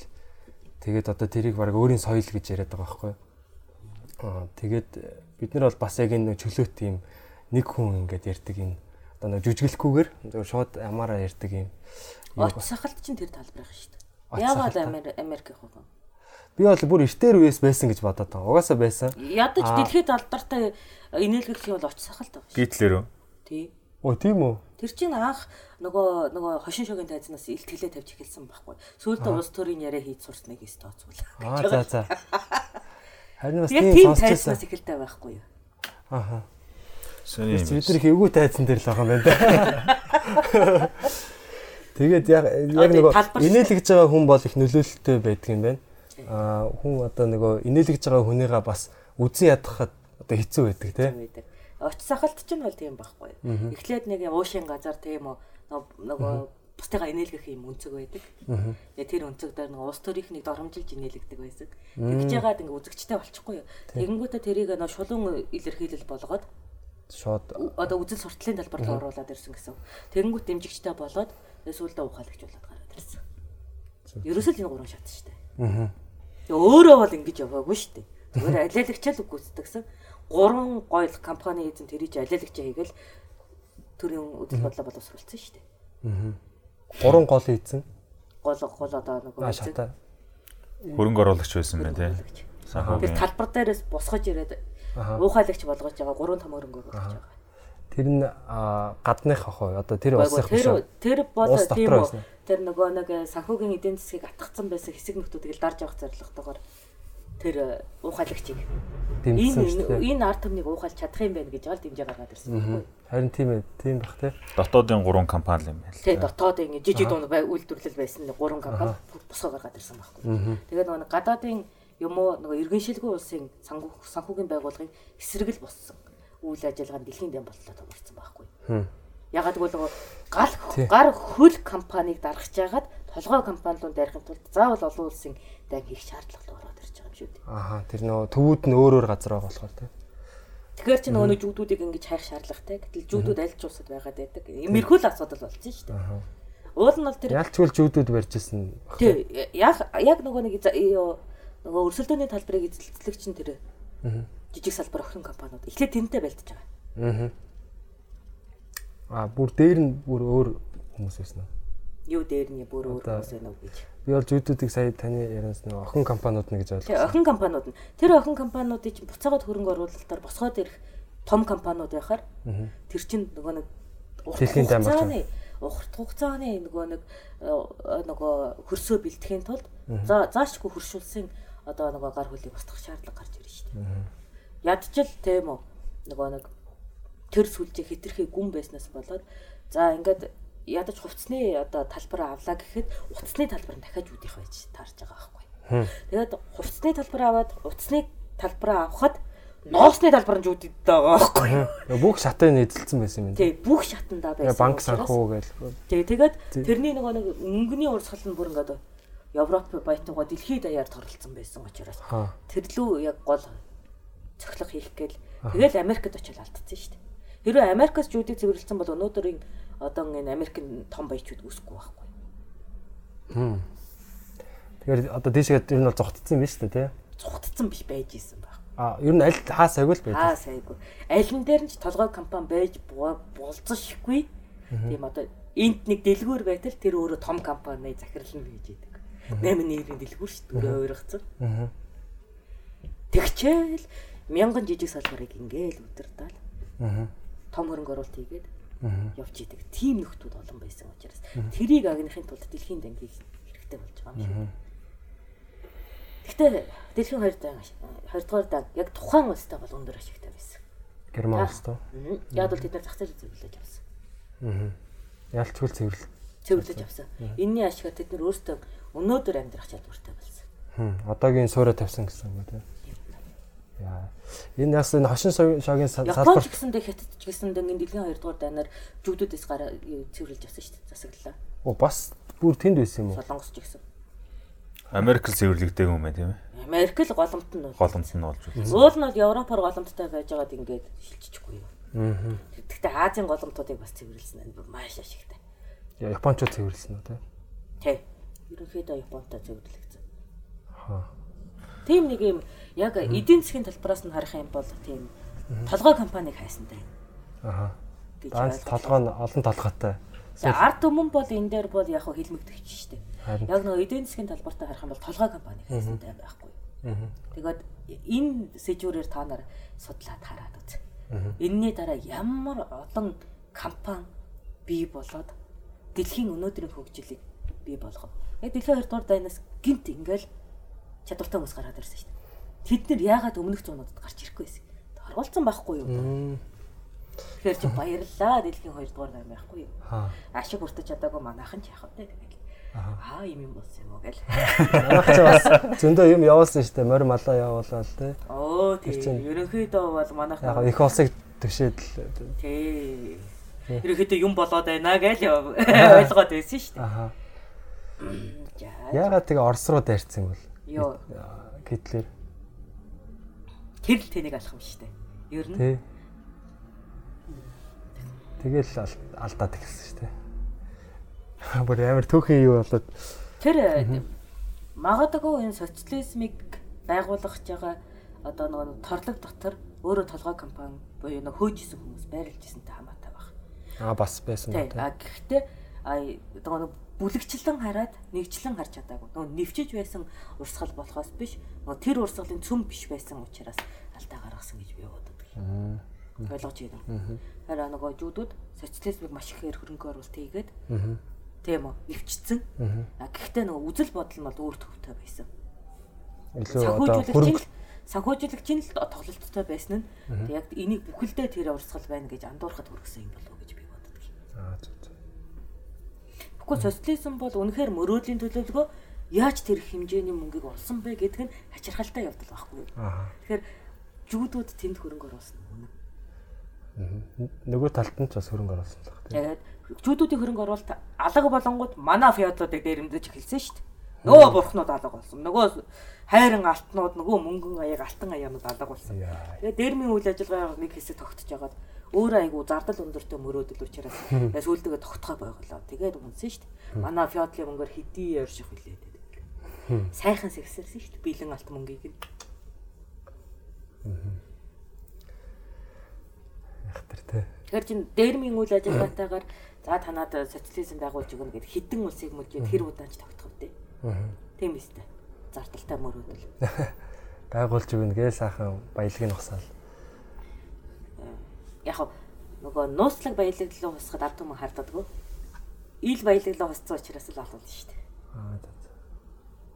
Манай ихтэй аль аль руу нь Аль аль дээр үл орж ирсэн. Гэтэ нөгөө нэг уул уушаа дахиад нэг хэдэн чулуужуултгаа өрж жагаад мөрөгчдгийн хувьд тэрийг бол эхлүүлэхгүй нэг баг зэрэг зарцаасан шүү дээ. Гүн эн чин манай тэрний бүр ингээд нөгөө юу гэдэг Чингис хааны морь баасан газар гэж ягаад хамгаалах гээд оролдоод байсан ажиг тус. Нилийн их уул уурхайг зөксөөсөн байхгүй? Түүнээс шууд орж ирэнгүүтээ 10 хот байгуулах төсөлтэй байсан. өө зөө. зөө. Эрдэнэ чиг 10 хот.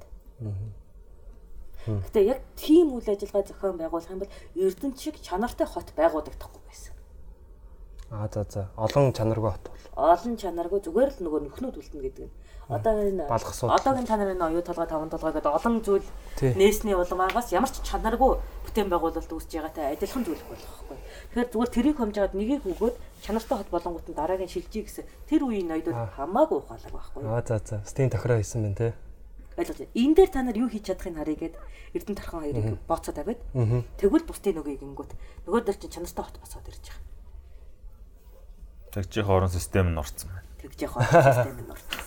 Тэгэхээр иймэрхүү бодлогын төвшний одоо алхмыг манай ноёдууд бас хийж баймаар санагдах юм аа. Ухуулла ухуулла гэдэг 10 зэрэг ухуултыг хийх хэрэггүй. Тэгвэл Та нар юу хийж чадахыг харъя гэд нэг чанартай л дээ. Аа. Юу бүтээн байгуулахыг чаарыг гэл. Тэг тэгж яхад компани нурдаг л байхгүй. Аха. Яг бол чанартай зүйлээр хөрөнгө оруулалт их хаяна. Дараагийн удаа боломж гарна гэж хөрөнгө оруулалт хийж хагаад тэгээд нөгөө толгой компани захирал солигдгууд тэр төсөл унтраал тэгээд алга болдог байхгүй. Хм. Тий.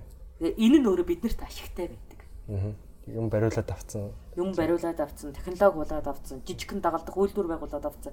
Ядаж тэрийг яаж байгаа дараагийн урдаа өөрөөсөө байгуулах тийхээндээ хүрнэ шүү дээ. Аа. Мэрэгч мэрэгжилтэн бодгосон хүчийг хуучин технологи хоёрыг жоохон л хөшөөрөгдөл өөрсдийнхөө юм бүтээх боломжтой байхгүй. Одоо та яг одоо би 28 настай л та энэ жил. Тэгээд ингээл яг гоё боломжууд харагдал байгаа байхгүй юу. Тэгээд аа тэр нь одоо ямар боломжууд вэ гэхээр ер нь манай Монгол улс маань бас ингээд аа нэг юм эзэгтэй юм мөчт байгаа юм шиг санагдаад байгаа. Яг юм. Хизээ эзэггүй мөчид амжирж За ирсэн. за тийм. Бид нар заавал нэг юмны завсрал амтэрдэг. Хэлөөний зулцах шиг шүү дээ. Дээр үед сартуул алтан улсын завсар хавчуулагдчихсэн. Дараад нь Орсын их ван мин улсын завсар хавчуулагдчихсэн. Арай гү- ч тэр нэг хоёр их гүрэн орсон ч одоо хятад Орс гэдэг том юмны хадуунд хавчуулагдчихсэн. Гэхдээ хизээ нэг өөрсдийнхөө амьдрах юм болдог. Аха. Дандаа гүрний бодлогонд хусуулж идэг болсон шүү дээ. Аа. Гэтэ нэг 200 жил бол өөртөө амьдэрсэн тий. Дэлхийн талыг Янзлаад. Бас сагсан шүү дээ. Аа. Тэн дээр нөгөө нэг юу гэдгийг тансаглах боловсрлоо эзэмшээгүй учраас талаар тугаад алга болсон гэж. Тэгэхээр бас баян болохтой өөрийгөө нөгөө нэг яаж баян амьдрахаа ихе бодчмоор байгаа юм. Бид нар чинь тийм их баялагт хүрнэ гэдгээ мэдэхгүй боолчлтыг чөлөөлтийн төлөө тийм үү нөгөө хамаагүй нэг хөвгт албад чинь янз бүрийн газар тэгэл янз бүрээр одоо хүний наймаа их байсан учраас чөлөөлөх гэж байгаа бол маш том улсуудыг эзэлцэх юм чинь. Аваачаад ингээд дамжуулаад нөгөө нэг ах トゥ угаа хайхаар дамжуулаад бүр ингээд дэлхийгэр нэг тараагаа иччих юм чинь. Би уул нь хүүхдээ л хайгаа байлдаад байгаа байхгүй. Оо за за. Тэгээ нэг ноёно захин сүпэдэ. Манай хүү нэг энэ чимээр л хөдөлтөгцсөн гэл. Тэгэл эзлэл нэг чимээ гаргах дараагийн хотлоо явуулсан гэл. Тэгэл ингээд хот эзлэл явсан чинь ингээд бүр ингээд Европын холбооны улсын том нөгөө нэг Итали э, Венецл алтчих байхгүй хүүхдээ. Бүр тэр хол хүртэл аваа авчиж байгаа юм уу? Ямар амар юм. Хүний нэмээд тийм Монголоос шүү дээ тий. Аа яг бэлчээр дээр хониндоо явж исэн хүүхд тулгаалал тэгэл хүний нэмээр ингээд аваа явчих байгаа юм яах юм. Ямар айх тэр. Тэр үед бас тийм хол явж исэн байна тий. Одоо ч тийм бид дээ. Тийм. Та нар нисдэг тулдаад ойрхон боддог үедээ. Аа. Хөө. Сэрхэлтэй тэгэд Тэгэхээр чи хүүхдээ олохыг хүсэж байгаа тэр эцгийн хүслээр яг жигүүр хийчихэд тийм их хол- холын дан хийх шаардлагатай болдог байхгүй. Энэ бол зүгээр бодит хүсэлтүүд байдгийг мөрөнд хэлж байгаа. Яагаад тэр эцэг тэр холын данд явдаг вэ гэхээр манай хүү хурганы талбараас яацсан. Тэгээд энэ хүн надад мэдээ хэллээ нэг сартуудын нэг л хүний наймаа чин нөгөө бууж өгөлтийн гэрээгээр орж ирэл нэрээ тийм хүүхэд байсан тийм жимээр худалдагдсан гингүүт хүүхдээ олох хүслээрээ явчихдаг байхгүй. Тиймээс холын танд цуцдаггүй юм Монгол хүн.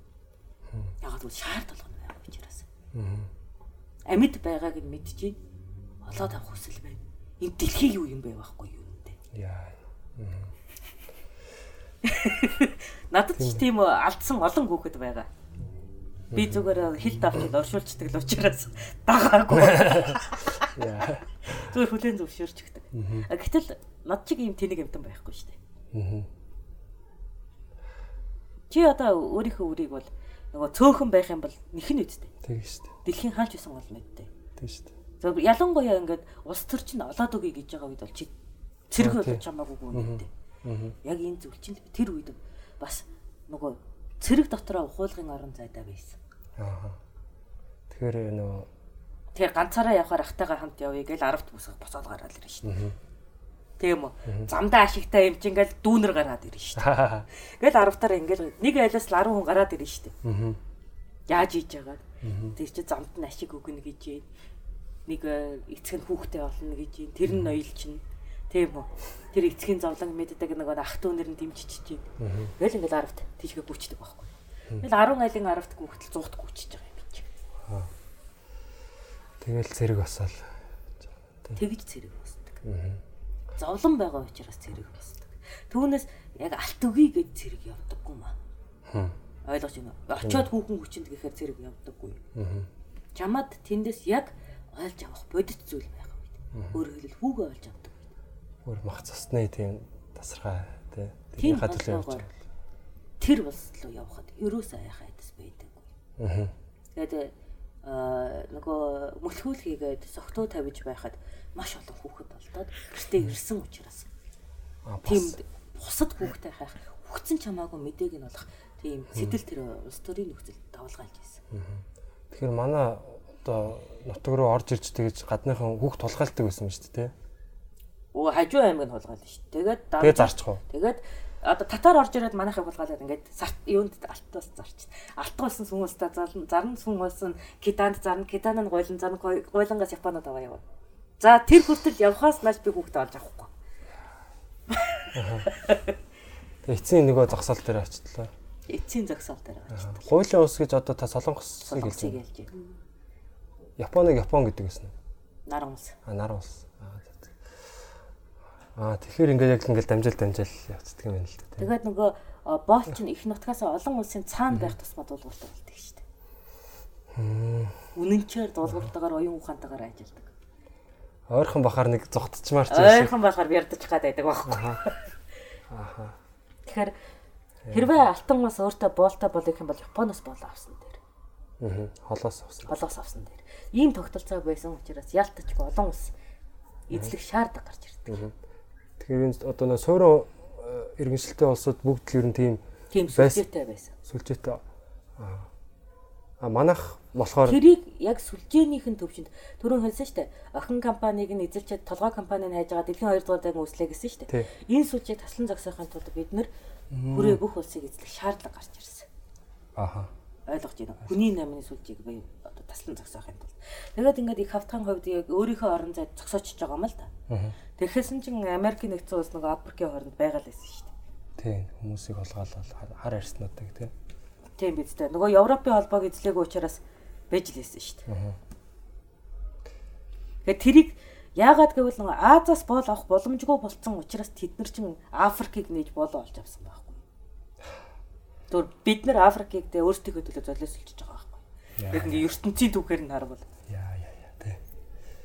Тэр ийм уялдаатай байна гэдгийг хоёр улсын хоорондын түүхээс нь дэлхийн түүхийн зэрэгцүүлээд харуул ойлгочиж болно. За за дэми удаан жилчлээ та. Амас хий.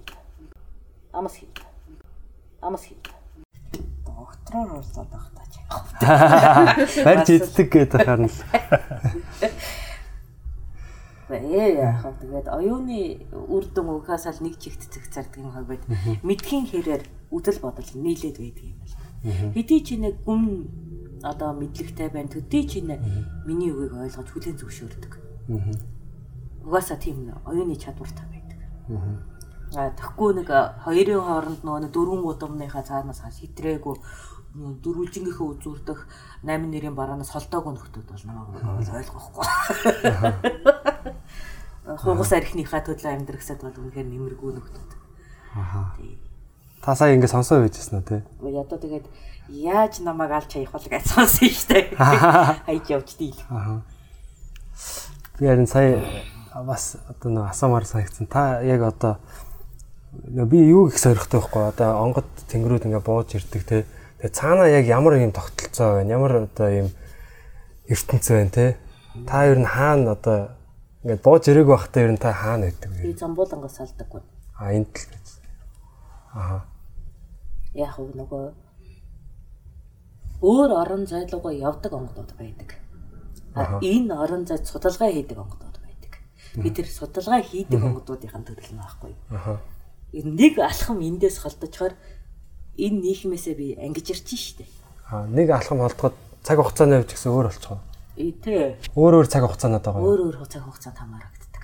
Одоо нөгөө ерөө очлоо гэж одоо эргээд ирлээ. За тэнд нэг өдөр нэг тэнцээ. нэг 14 хоногийн амралтаараа нөгөө нэг танахаар хөвсгөл авчиад амардаг шиг цаг өнгөрөөчөөд ирээ л дээ. Энд ч 10 үржлэгдсэн байна. Өө за. Аха. Тэгэхээр тэр аа цаг хугацааны ялгаатай. Тэгэхээр тэр өөр одоо энэ энэ орчлон ертөнцид өөр гариг дээр байгаа гэсэн үг үү? Эсвэл бүр өөр юм бит биш юм ертөнц гэсэн үг үү? Өөр гариг биш. Ижил хэмжигдэггүй. Ижил хэмжигдэх үү? Гэтэ яг солонго шиг. Солонгос шиг. Одоо нөгөө хөгжмийн юм нот шиг Тэ тэр долгион л байдаг бүс гэсэн үг. одоо доо нот чинь ингээд доо доо гэдэг хоёр өөр байдаг шүү дээ. Тэрэн шиг үү? Тэрэн шиг та нар бол энэ нэг бүсэдэл нэг долоон хэмжигдэхүүн авах хуйц хэмжээнд л амьдраад иргээд одоо долоо нотор чи ярьсан учраас долоо хэмжигдэхүүн ярьчлаа шүү. Энийг л сонсож чадна. Тэгээ дээшээгээ нөгөө чихчэн энергожид мэдэхгүй доошоогоо чихчэн энергожид мэдэхгүй гэдэг шиг тэр өөр хэмжигдэхүүний орон зай. Тий бидний сонсч чадахгүй октав байна л да тий. Аха. Аа за. Тэр хэмжигдэхүүн. Гэхдээ энд байдаг. Яг дэлхийд ирэх гэсэн үг. Яг дэлхий дээр. Гэхдээ нөгөө өөр хэмнэлийнх юм байна. Тэр ямар харагддаг вэ? Одоо ингээд ха- харыг гэвэл тэр Бидний арьстай ганцаар харааны мэдрэхүй хэрэггүй ертөнц. Ойлгож байна уу? Өөрөөр хэлбэл энд чи 5 метр хүүгээр мэдэрдэг. Тэгээ дотоод метр хүүгээр мэдэрдэг. Энэ бүсэд шүү дээ. Тэнд шал өөр хэмжигт хүмүүд явж байгаа. Гэтэ тэнд ийм нөгөө нэг юм яг тогтсон ийм газрууд Чи Wi-Fi хүлээгээд авч чаддаг болчих юм бол манай ертөнцийг мэдрэх боломжтой. Аха. Аа тэгэхээр хязгааргүй л ингээл Тэгэхээр чамд шин ямар нэгэн эргэтэн хэрэгтэй байгаа биз? Аа, зөв, зөв. Ойлгож байна. аа. Тэгэхээр чиний энэ хэмжигдэхүүний мэдрэлүүд чинь ажиллахааргүй бүсэд байгаа. хүлээж авахааргүй. Тий. Тийм А гэхдээ ямар нэгэн шинэ эргэтэн бий болчих юм бол хүлээж авах бүсэд ороод ирнэ. Тэгэхээр аа, тэр нь одоо Тийм таван бүс байдیں۔ Дэлхий дээр бол. дэлхий дээр үү? Бүр ингээд огт хоорондоо хамаахгүй. Солонгийн өнгө нэг хайх багахан багахан уусалтайгаар ингээд өнгө нь өөрчлөгдөх шиг. нэг дор оршдог шүү дээ. Тэрэн шиг тэг химнэлийн жижиг жижиг өөрчлөлтөн дээр өөр өөр мэдэрхүүний одоо шаардлага дээр ингээд оршин. Манайхыг голынх нь үү? Я яг ингээд бүгд гол болох гээд үзээд байдаг. Үнэндээ тийм юм байхгүй. Тийм дээр дээр доор гэсэн юм байхгүй. Зүгээр л өөр. Ингээд Тэг өөр хэмжигдэх хүмүүс. Зүгээр л өөр. Энэ цаг хугацаанд би чамтай хамт байдаг хэрнээ би өөрийнхөө бүсэд шилдэнгүүт яг энэ одоо нэг дэлхийн хувьд энд гэдэг орон зай хэмжигдэхүүн координатад мөртлөө өөр хэмжигдэхүүний орон зайд байгаа. Тэрхээрээ. Тэнд болохоор өөр цаг хугацаа яваад байна. одоо ягаад Монгол монголчууд ийм их онгод тэнгэр ихтэй байд юм бол босод э, юунууд Дэлхийн бүхэн Монгол тэнгэртэй монголчууд л тэрийг илүү хөөцөлддөг гэдээ ойлгож байгаа. Аа за Тэгэхээр нөгөө нэг аль тийм үү? Одоо Америк бол шинжлэх ухаан тэр толмо тотмаа нөгөө цахиурын шинжлэх ухаан илүү хөөцөлддөг учраас тэнд бүтээгчд үүсчихлээ шүү дээ. Яг тэр шиг бид нар сүнсээ их хөөцөлддөг учраас сүнсний талбар нь илүү хөгжиж байгаа. Аа, Сүнсний одоо шинжлэх ухаан. Тий. Ерөөсөө жил тэр хитмэр гэсэн үзэгдэл нэг үзэгдэл. Ойлгож байна. Тэгэхээр зүгээр л энэ хүн төрлөختний нэг талын мэдлэгийг хэтэрхий давмгаа эзэмсний л үр нөлөө. Аа зөв зөв. Тэд нар ч гэсэн яг ингээд удмаараа ч юм уу одоо Яг тэрийг яах юм нэг бол- 900 мянган жил хөөцөлдсөн бол нэг Америкт төвшөнд ороод ирэх байсан. гэдэг. Манайх шиг тэгэж олон жил хөөцөл манайх шиг одоо Тийм гэдэг тийм юм жилээр байгаа. тууштайгаар хөөцөлдөж байгаа тийм өө, нөгөө нэг ард зам байхгүй яг бидний нөгөө анхны одоо Тесла цахилгааны зохион бүтээгээд бүгдэд ойлголцсон гэдэг шиг суур онлууд сайн гараад ирсэн учраас энэ салбар маань одоо нөгөө өхөлгүүгээр яваад байдаг.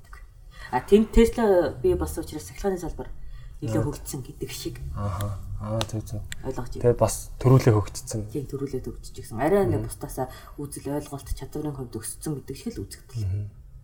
Тэгэхээр бид нар нэг мундагтай биш. Энийг зүгээр тууштай яг тэр нөгөө нэг онол номлол бусдыг заах чадвартай хүн нь бий болж байгаа бол ижил төвшөнд очих боломжтой. Дэлхийн хинж хааж ямар ч юм Гэхдээ 900 жил Яг бид нар бол нөгөө төрөөр хамгаалттайгаар нэлээд их хөшүүрэг хийсэн учраас.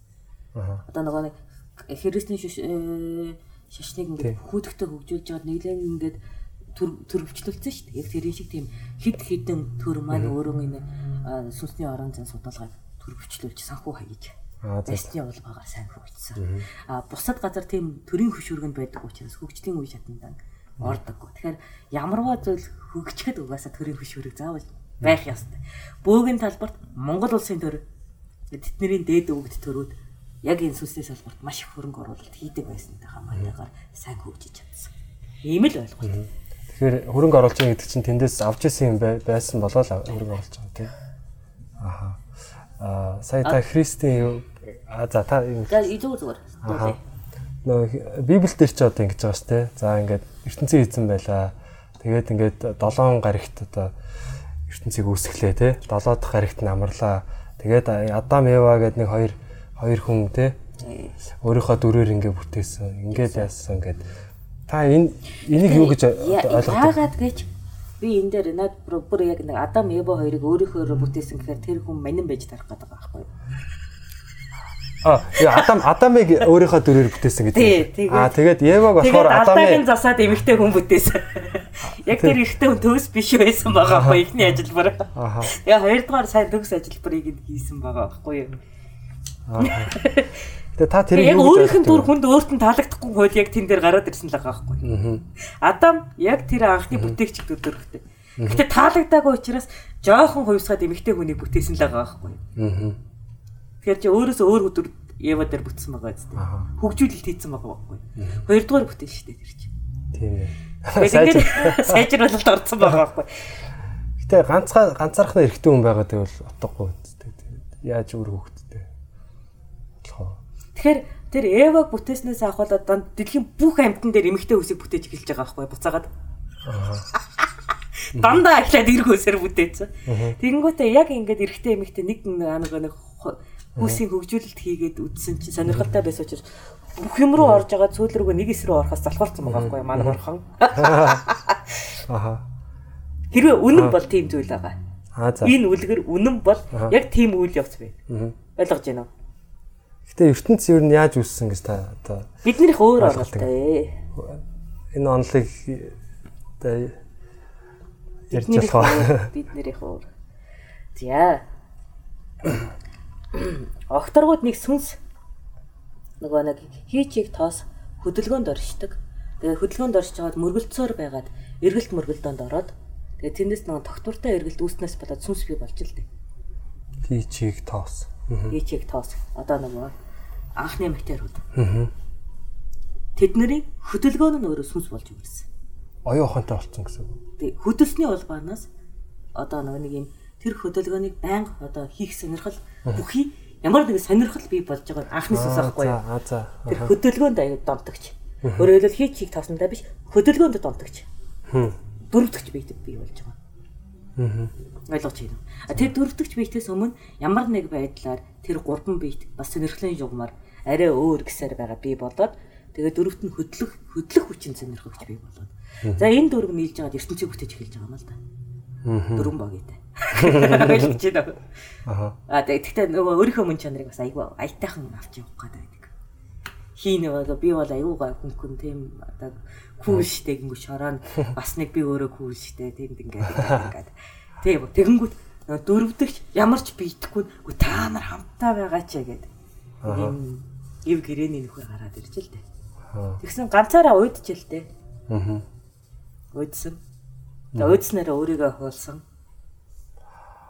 Өөрийгөө хооллох хэмжээний тийм оюун ухаантай Хөдөлгөөн учраас хөдөлгөөн өөрийгөө олборлох чадвартай. хөдөлгөөн үсгээд бас дахиад хөдөлгөөн үсгээд. Тэгээ хөдөлгөөн хөдөлгөөний цочоод гэдэг шиг. Аа. Тэгээ хөдөлгөөн цочсон чинь хоёулаа ижилхэн хөдөлж байгаад нэг нь уйдахгүй юу? Би арай өөр хөдлөнө гэдэг. Би арай өөр хөдлөнө. Энэ метр дэлхий ертөнц үс. Би арай өөр хөдлөнө. Би чамаас ч ахаа өөр хөдлөнө гэд анхны бүтээгчээс үргэлж өөр хөдөлгөөн үүснээсээ. Аа. Тэгээ хязгааргүй хөдөлгөөний цацрах ертөнц ч юм. Аха. Тэгээ бид нэр бол зүгээр л хөдөлгөөний эзэд. Анх бол зүгээр л эргэлдэх хөдөлгөөнтэй байсан. Манай өмнөх хүүхд тэнгэрийг бол зүгээр анхны 3 нэгдлийн эргэх хөдөлгөөн гэдгийг хүмүүс амар чадaltaй ямар бодоод байдаг байхгүй. Шүү дээ. Тэрнээс хөгжиж байгаа юмнууд нь амар чадaltaй байхгүй. Тэрнээс Үргэлж давуу хөдөлгөөн сэтгэж явсаар байгаа. Тэгэхээр хүн гэдэг чинь бүр анхдагч нь биш, сүүлдэх чинь илүү чадвартай байгаа даа. Аа зүг зүг. Илүү хөдөлгөөн, үндсэн хөдөлгөөнөд цасаад дахиж шинэ хөдөлгөөн бүтээж байгаа.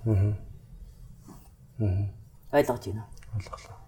Тэгээд хөдөлгөөн үүсээр байгаад юм бүр юм гаригийн тогтолцоо. Тэнд би бинийгээ устгадаггүйгээр оршин тогтнодог юм өсөр хөдөлгөөн бий болоод ирж байна л да. Тэгэхээр тэр чинь бас сүнстэй А тэгсэн чинь тийм үү. Энэ дээр нөгөө бүтээгдэхүүн нийлүүлэгчд бий болсон. Нэг гариг би хий үйлдвэрлэн. ертөнцид дараагийн бүтээгчд хөрөнгө оруулалт хийн. Тэгвэл нэг нь шороо би дараагийн бүтээгчд хөрөнгө оруулалт хийн. Тэгэнгүүт манай дэлхийн эндээс би дараагийн бүтээгчд сүнсний одоо талаас нь хөрөнгө оруулалт хийн гэдэг. Сүнс хөгжүүлэлтийн талбарт ажиллаж дээ. сүнс үйлдвэрлэж эхэлсэн гэсэн. Үйлдвэрлэж эхэлсэн. Тэр сүнсийг хаанаас үйлдвэрлэх? Яг түүхэн эдийг нь нараас аваад энд бол боловсролт нэгээ тэгээд ингээд шатлалтайгаар яваалаа шүү дээ. Нэг Түүхэн идэг нарнаас авна. Нарнаас сүнс авна. Гэхдээ нарнаас түүхэн ид авна. Хөдөлгөөний анхдагч хүч хүч авна. Тэгэхээр тэр нь тийм ухамсар мухамсар нөгөө хөдөлгөөний шинэ хостыг сэтгэж чадахгүй бийд байхгүй юу? Аа за. Аа. Ойлгож байна уу? Түүхэн ид. Одоо энэ эрчим хүчтэй авч байна. Эрчим хүч авна гэсэн. Тэгэнгүүтээ энэ дээр нөгөөх нь өөрөө хөдлөх шин чанартай болгоод дараагийн орон зайлг илгээнэ. Тэгэнгүүт нөгөө нэг гариг хий гаргаад, нэг гариг тоос гаргаад, нэг гариг чиг гаргаад сансарт илгээж байгаа бол хөдөлгөөн гаргагч нь тэр сансрын дахиад нэг биетийг өсгөж байгаа. Нэг гаригийн тогтолцоонд нэмэгдэл хүч бий болно. Нэг иймэрхүү байдлаар үзэг төсөөлдөг. Уучлаарай. Монголчууд жоохон гажиг. Төсөөллийн хувьд гажиг. Яг ингэж ярихаар маш олон бид нар чинь бас тэр нөгөө нэг 900 жилийн өмнө ингээ эдэмтдээ хэрэлдэн шүү дээ. Та нар үнэхээр гажиг гэж хэлүүлээд дуустдаг байхгүй. Ойлгохгүй юм ал хүн гажиг юм л дээ тий. Аа тэгэхээр аха. энийг зур ажиглалтын түвшинд маш олон зүйл дээр батлах боломжтой.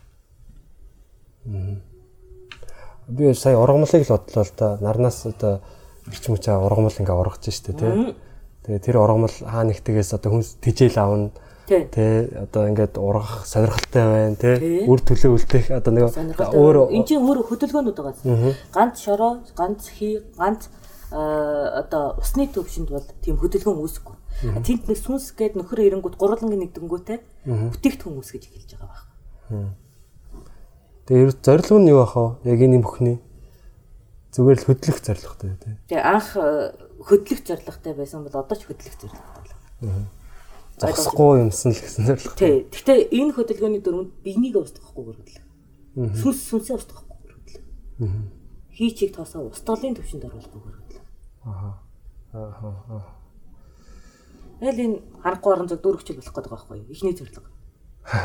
Ингээ харанхуй харагдаад байна шүү дээ. Тий. Тин цөөхөн гэрлээ шүү дээ. Тэрийг л олон болгомоор шүү дээ. Аа за за. Тэгээд цав дүүртэл тэгэж гэрэлтэх мөр шүү дээ. Тэгэхээр бусад одоо за дэлхий шиг ийм гариг үүсцэн тий. Эхлээд эхлээд дэлхий дээр ярил л да тий. Ягаад ийм олон хилтэй үндэстнүүд энэ хил юу н хаанаас үүсээд байна? Хил Гэхдээ энэ бол э, нөгөө отгийн бодлогоос эхлээд хилтэй хил өөр болчихсон юм аа. Анх нэг хилтэй байсан юм аа. Тийм үү? Тий, бид нар ч тэр хэлээр ярьдаг шүү дээ. Бүх хүн төрлөختөн инээдэг нэг хэлтэй. Аа. Сонсоод хэмнэл ойлгодог нэг хэлтэй. Биеийн хилэмжийн ерөнхий хилэмжтэй. Хорцлын нэг хөдөлгөөнтэй. Энэ нэг нь багхгүй. Тэгээ тэрийг авайлахаар бүгд уухайлахаараа нэг дуу гүн дуу аваа гаргадаг. Аа. Яг тийм хэлтэй байсан. Аа зүг зүг. Ойлгож байна? Ойлголоо. А тэндээсээ илүү хөгжүүлээд ингээл бас цаашаа салаалаа явуулсан явцсан гэсэн. үг. За тэгж яхад хоёр зэрэгцээ отог. Би биедээсээ юм нуухыг хүсэн шүү дээ. Аа. За жишээ нь би энэ хөөхдөд тийм үү. Буг хаанагаа хийхэд чамд хэлхийг хүсэхгүй. Аа. Аа. Ингэнгүүт хэл салж эхэлж байгаа байхгүй. Аа. Чамд мэдхгүй, чам чиний мэдхгүй орон цагаар энд хэлнэ. Гингүүт хэл үсээд эхэлж байгаа.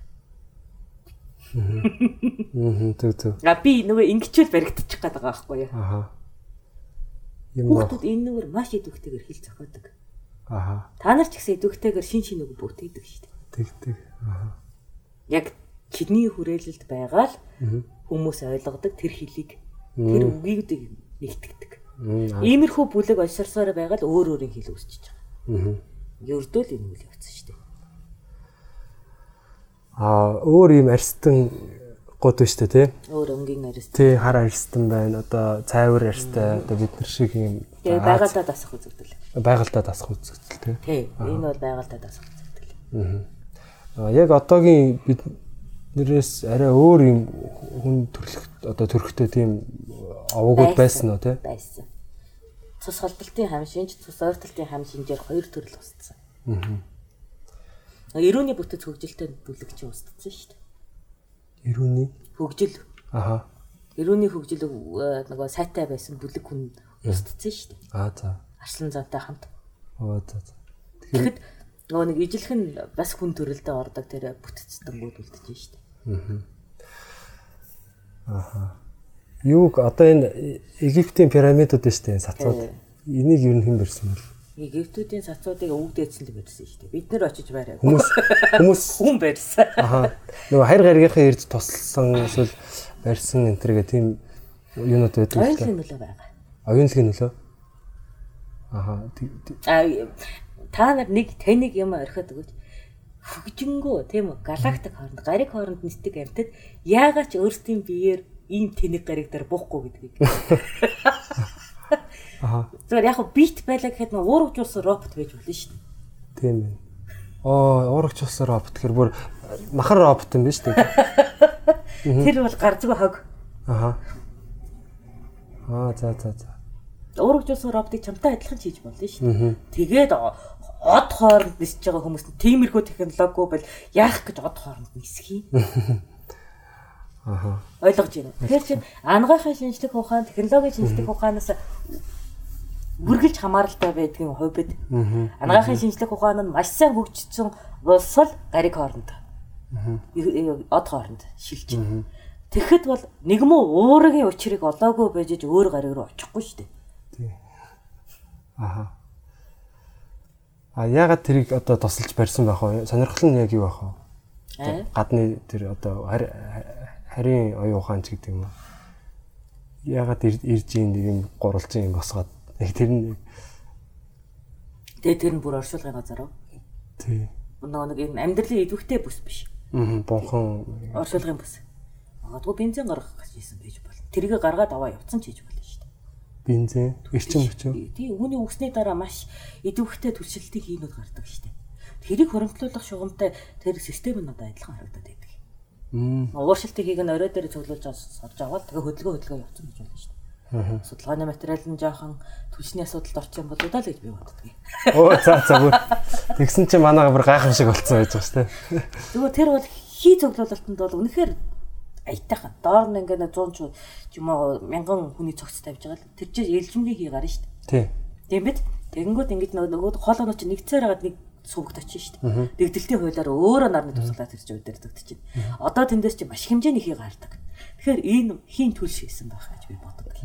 Зүгээр ягаад гэвэл нөгөө нэг би чинь тесрэх хүн бүх хийдэг байсан. Бас нэг солиотой амьтны хувьд. Мм тийм үү. Тэр нөгөө нэг юм илжирэх уу, муудах, тэрнээс гарах үнэрээр яаж шаталт үүсдгийг мэддэг учраас энэ гариг хоорондын шилжилт хийхэд маш өндөр шалтгаалт хэрэгтэй. Аа. Энэ дүйцхүү зэчин хүч уургийн илжирлээс үүдэлтэй тийм төлш байж иж таараа.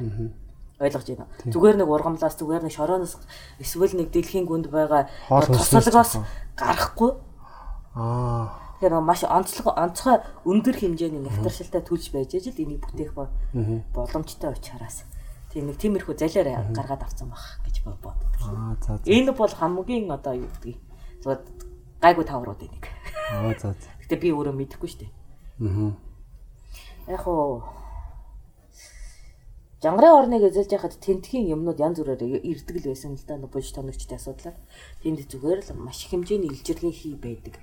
Тэр нөгөө алтан мөнгө нөгөө нэг юунаас гаргаад ирчихсэн баг маг манай Монгол руу ороод ирдэг байсан шүү дээ. Аа. Жангараас сартуул руу сартуулаас манай Монгол руу гэдэг. Египтийн зоснууд манай Монголоос олдож л байдгийн шалтгаан тэр шүү дээ. Аа. Тэгээд тэнд зүгээр л ажихад маш их хэмжээний илжирлийн хий байдаг. Хүүрнээс гарсан уу? Зүгээр нэг хүрнээс гарахгүй. Өөр бүр тийм эртний юу вэ? Өөр эртнийх байсан хэрнээ маш хүчтэй байгааг нь тэнд нөгөө нэг юм химийн ямар нэгэн юм орцсон Ааха. одоо нөгөө нэг энэ бидний мэддэг илжирлээс өөр зүйл байна гэдгийг л тааж чадсан. Ааха. Ойлгож байна уу? За ойлголоо. Ааха. Тийм тэгэхээр бүр эртний бас юу иргэн шил ч юм уу Гэхдээ тэр иргэн шил мэрэгш биш яг түлшний салбар. Бас л Маш өндөр түлшний салбар байгаагийн зүгээр нөгөө мөр гэж зүйл байна шүү дээ.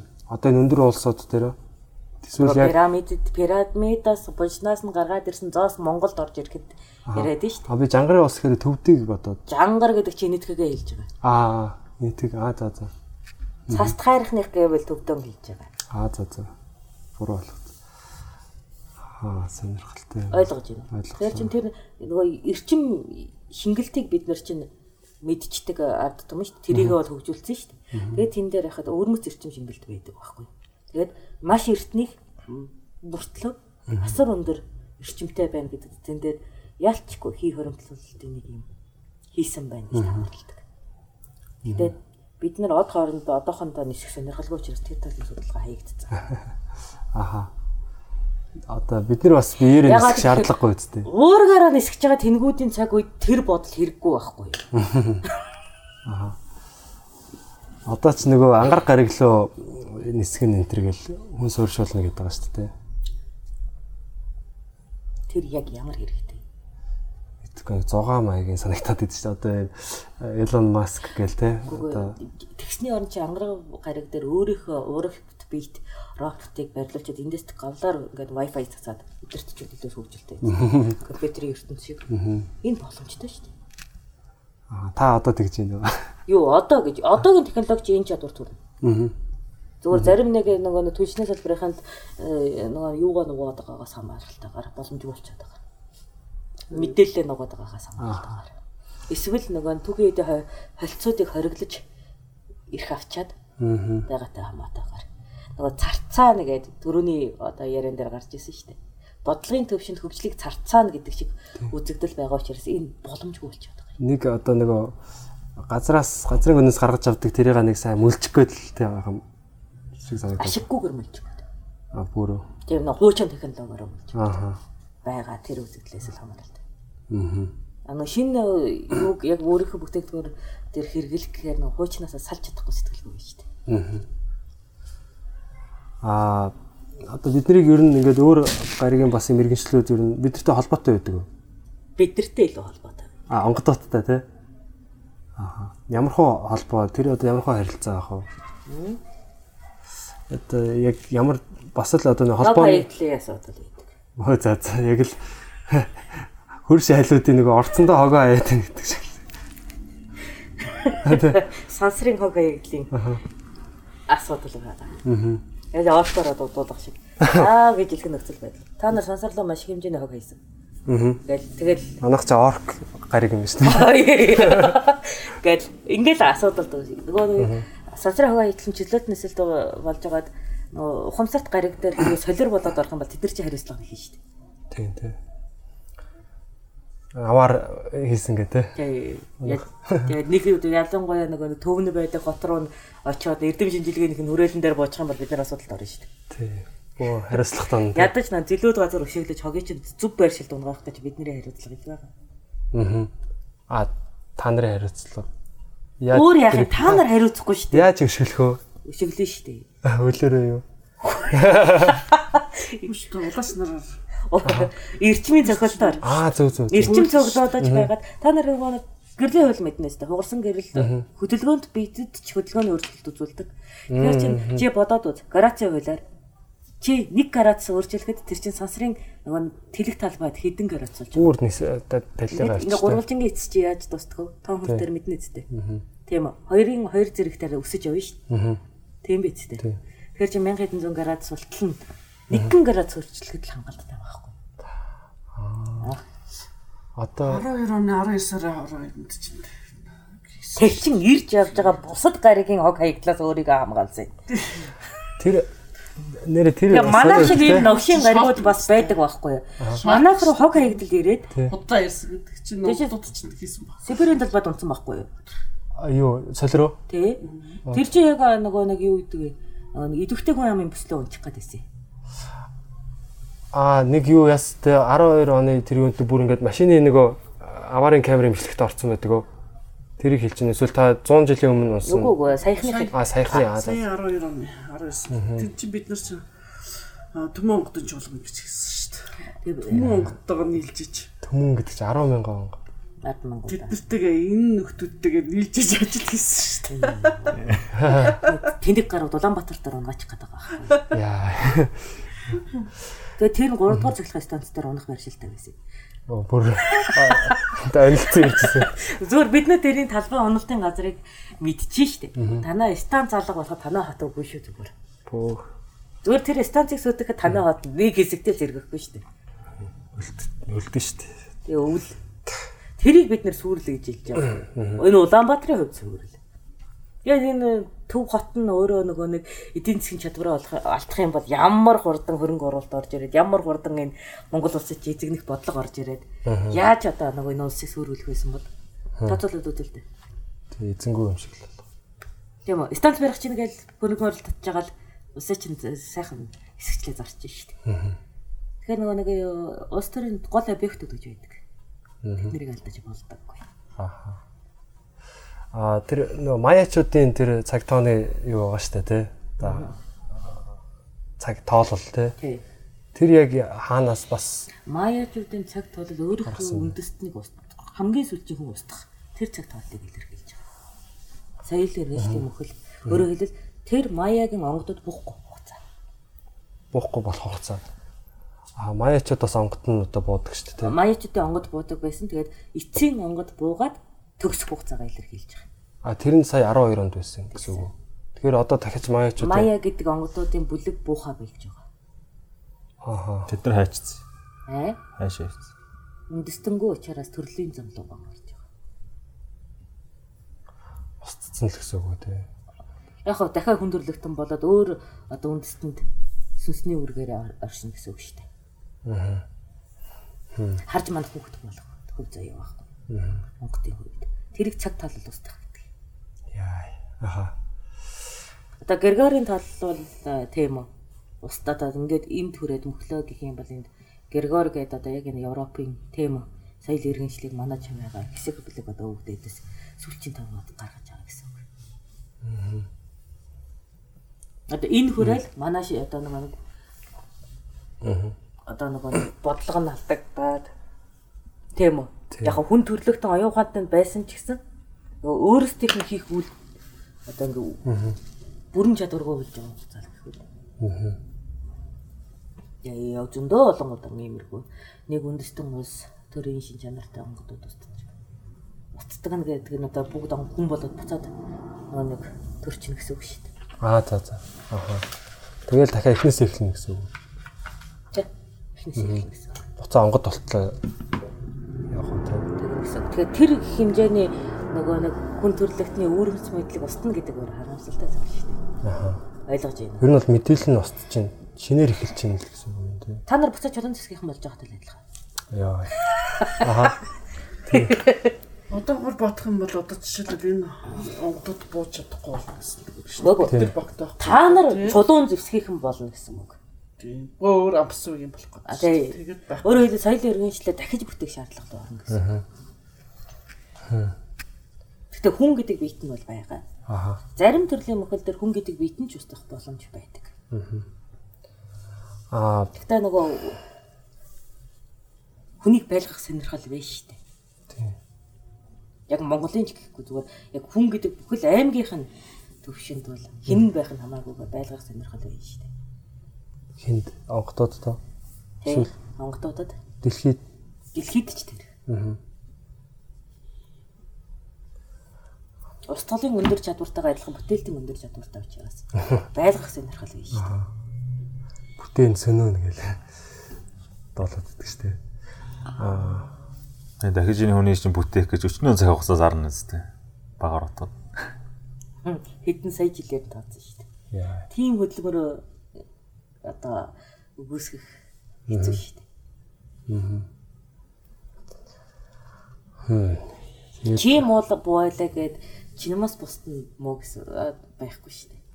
Нөө цөөн дооны муу бүтээлээс болоод яах гэж чанартай бусад бүтээлээ устгах юм. Ядаж энэ цаг үед нэг үйлдвэрлэлийн хаягдал гарсан байж болно шүү дээ. Ямар нэг зүйлээс. Тий, тий. Тэглээгээ дараагийн үйлдвэрлэлийн цаг үед өөрчилж болдог юм байгаа үст. Би танаас нэг асуулт байгаа. За. Түрүү энэ онгодын ертөнц цаана маань байдаг гэдгээс сургуулаа би бодлоо л да. Танд одоо яг энэ цаг үед энэ замб дээр улаашин бийд буугаад амьдрах нь сонирхолтой сайхан байна уу? Аа эсвэл тэр өөр мэдрэхүүс аль нэг солонгондоо очиод байж байгаа нь илүү жаргалтай зугаатай байна уу? Өөрийн жаргалыг бодох юм бол нөгөө орон зайтай байсан дээр. Тэр чинь тэгвэл тийм сонирхолтой юу? Хүний амьдралаас илүү. Илүү сонирхолтой. Ягаад бол байнгын хөгжил дэвшлиг авна шүү дээ.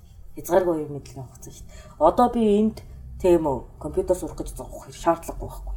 Зүгээр очивол тийм үү нөгөө компьютер бүрэн эзэмшсэн ямар нэгэн шин төрлийн онгод болж ирж байгаа компьютерийн суурь чадвартай хүүхдээс зүгээр л эрчмийн хувьд хоёлоо хэсэг хугацаанд эрчмээ сүлчил тэгэл баг би тэрний үүслийн түүхийг нь авчих шүү дээ. Хоёр сүнс би биендээ эрчмээ ингээд сүлж байгаа л мэдээлэл өгөөч. Асар хурцтай сурч байгаа.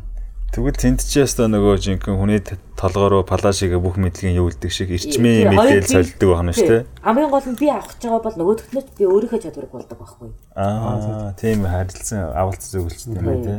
Тэгэхээр би тэндээс юмаа өгмөөргүй байна гэж одоо одоо нөгөө өөрийнхөө эмчид одоо халдаахгүй тул угаасаа бусдаас өөрөө биетään суралцахын төвшөнд энд байж исэн дээр байхгүй юу. Аа, та энд суралцж байгаа, судалгаа хийж байгаа. Ойлгож байна. Хуу- яг э, сүнсний хувьд бол туйлын сонирхол сон- э, хүсэл нь бол суралцах байдаг. Яг бол одоо байгаагаас илүү байнга боддог сүнс болохоор илүү боломжуудыг хайх чинь сүнс учраас тэр идэвхтэй суралтын орон зай болгоно гэхээр аж аргалтай. Чи өчигдрөөс өнөөдөр байнгын дэвшилт тийм үү чадахгүй байсныхаа байнгын ололтуудыг шин шин боломжуудыг гэл өөртөө бий болгоод яваад байна шүү дээ. Гэхдээ тэндээс гарч ирэх шалтгаан нь бүтээж үзэх шүү дээ. Бодит туршлага хэрэгтэй шүү дээ. Алдмаар байна шүү дээ. Хогийн байдалд ормоор байна шүү дээ. Зовмоор байна шүү дээ. Өөрөөр хэлбэл хит ад жаргалтай байгаад ирэхээр зовлон амттай болоод ирдэг. Ойлгож байна уу? Тэрүүгээрээ энтэй холбогддог. Өөрөөр хэлбэл новшин байдалд орж шантарч Илүү сонирхолтой тий байх шүү. өөрөө юу тэр нөгөө нэг тэнд сурсан бүх мэдээлэл шавхчаад хоосроо тэнэг байдалд орох нь энтхийн ад жаргал байхгүй. Онгодын ховид. Тэгээ харамсалтай намайг тэнэг байдалд оруулахгүй байна. Яг нэг тийм нэг би энийг сураагүй вэ штэ гэд нэг шантрах нэг тийм сэтгэлийн тэгэ авмаар хайгаад байгаа байхгүй. Одоо энд те Тий. цаашин зүйлтэй толгороод Тэгээ ядаж нөгөө нэг хуучин зүйл байсан ч дутуу сурцсан зүйл байвал сонирхолтой байна шүү дээ. Тэгэхээр би асуудал хайж ирж байгаа байхгүй. Ойлгож байна. уу? Энэ жамыг таньсан хүн бол өвхлээс айхгүй байна шүү дээ. Яа, Өгөөлөө. яа тэгэхээр тэнд их амьдрал нь амар харамсалтай байдаг. Яг бүтээгч яах. тэгчих нь Бүтээх гэж байхтай өгөх. аа Бүх ингээд юм буцалцсан. Тийм үү? Яг бүх боломж нь бий болсон. Тэр агшин тийм үү? Нөгөө за чи бод ингээд тоглоомноос эрт гарчиж байна. Тийм үү? Яг ингээд энэ үеийг даваад хожлоо гэд тоглоом дуусгах чахад өгчихэд хамгийн их харамсалт төрдөг шүү дээ. Тэгээ нэг нэг ганцхан амтай тоглоом байсан нэг үү. Тэгээ бүхнийг ихнээсээ эхлэх чад. Тэр үед яг тэр нөгөө нэг айдас гэхээсээ илүү харуулсал тийм шарга гоцоос нь өвөрмөц мэдрэмжээр л гэдэг юм шүү дээ. Таны дээр солонгон орон зайд орчоод нэг сүнстэй мэдээлэл сүлбэлдээд айгүй мэдлэгтэй болоод буцаад эндээ хүрээд ирсэн чинь энэ цаг хугацаа хэдэн зуун жилээр явцсан байна. Хамгийн гол нь хүн төрлөختнийг хязгаарлаж байгаа зүйл чинь тэр юм. Цаг хугацаа. Цаг хугацаа. Өөрөөр хэлбэл энэ орон зайч чинь вакуумжуулж байгаа орон зайч чинь ба цаг хугацаа байхгүй. Харилцан адилгүй цаг хугацаатай байгаа. Энэ сүнс чамд болон тэр боломж байгаа. Аа гэхдээ цаг хугацааны асуудалтай.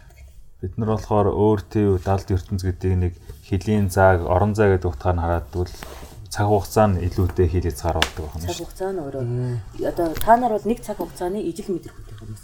Ижилхэн дуавыг зэрэг сонсож байгаа учраас энэ цаг хугацааны хүмүүс. Аа. Энэ дуу тэр сонсогдохгүй байгаа цаг хугацааны юу? Тэр өөр урсгал нь байна. Аа Гэхдээ ямар ч гариг цаг хугацааны олон давтал тай байж аж өөрийнхөө эргэлтийг оршоодог. тэгэхээр энэ Ямар ч цөмийн хогд энэ бол зүй тогтол. Бага байхгүй хоёр нь зэрэгцчээж татах түлхэх хоёр нь хүч гардаг. Арга арга үлэх шиг л ингээл. Яг хаа хүний хэ- хэлбарч байсан ойлголт бол арга билгийн онол байхгүй юу. Гэтэ тэр чинь хоёрхан төрөстэй. Аа тийм. Олон юм байна. А яг одоо нөгөө дэлхий чинь нэг талдаа татаад сараа алдчихгүй. Нөгөө талдаа түлхээд нарандаа живчихгүй. Оршоод байна шүү дээ. Тэгэхээр чи энийг би болгохын тулд энэ давхцаа цаг хугацааны зохицуулгаар өөрийгөө нөгөө тогтвортойгоор хөдөлгөөнөө бий болгоод байгаа юм шүү дээ. Тэгэхээр чи энэ таван ца- өөр ертөнц чинь энэ дэлхийн эргэлтийн нөлөөтэй юм. Мм. Сани тий. Аа дэлхийд дээрх ингээд хүндрэлтний одоо том том олд амжилтууд шүү дээ тий. Одоо сот одоо жишээ нь саяны таны хэлсэн Tesla ч юм уу. Одоо тэр ховсох гүйдлийг одоо нээж тэрийг хүмүүс- хүмүүст одоо нэвтрүүлсэн. Тэр тэр одоо жишээ нь өөр цаг хугацаанаас авсан мэдлэг байж болох уу? Ер нь яг гоо элдв тэнийг яма ярддаг хин нэгэн ирээл яв- явчихгүй. Бид нар бол та нартай нөгөө эрчмийн сүлэлтэлгээр асар хурдтай мэдээлэл сүлж чадахгүй. Зүгээр ингээ ярьж чадна шүү дээ. ааха. Тэгээ тэр боломж заримын хувьд өнөөдөр шиг чамд бол байгаа шиг боломжтой шүү дээ. Тэгээ чамд суурь чадвар байх юм бол энийг онлайн төвчнөөс э, технологийн төвчнөд оруулах чадвар байх шүү дээ. А онгодтой онгодоос мэдээлэл аваад оо. Тэгээ Ааха. Тэгэхээр та үгүйсэхгүй байна тий. надад ч гэсэн хэдэн технологи санаа байдаг. Хамгийн гол нь би технологид хөөгдөг уулзахгүй байгаа. А чамд ярил би хүсээгүй хүндээ тэр мэдээлэл өгөх байгаа учраас Аа ярихгүй.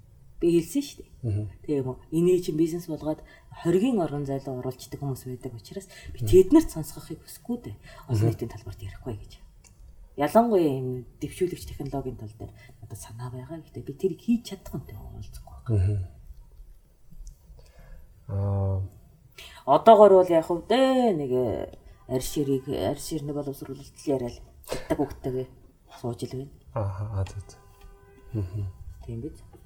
Мартагдсан одоо дэх үед болдог. Ой нэг нэг намгийн ус байхад болдог технологи байхгүй юу?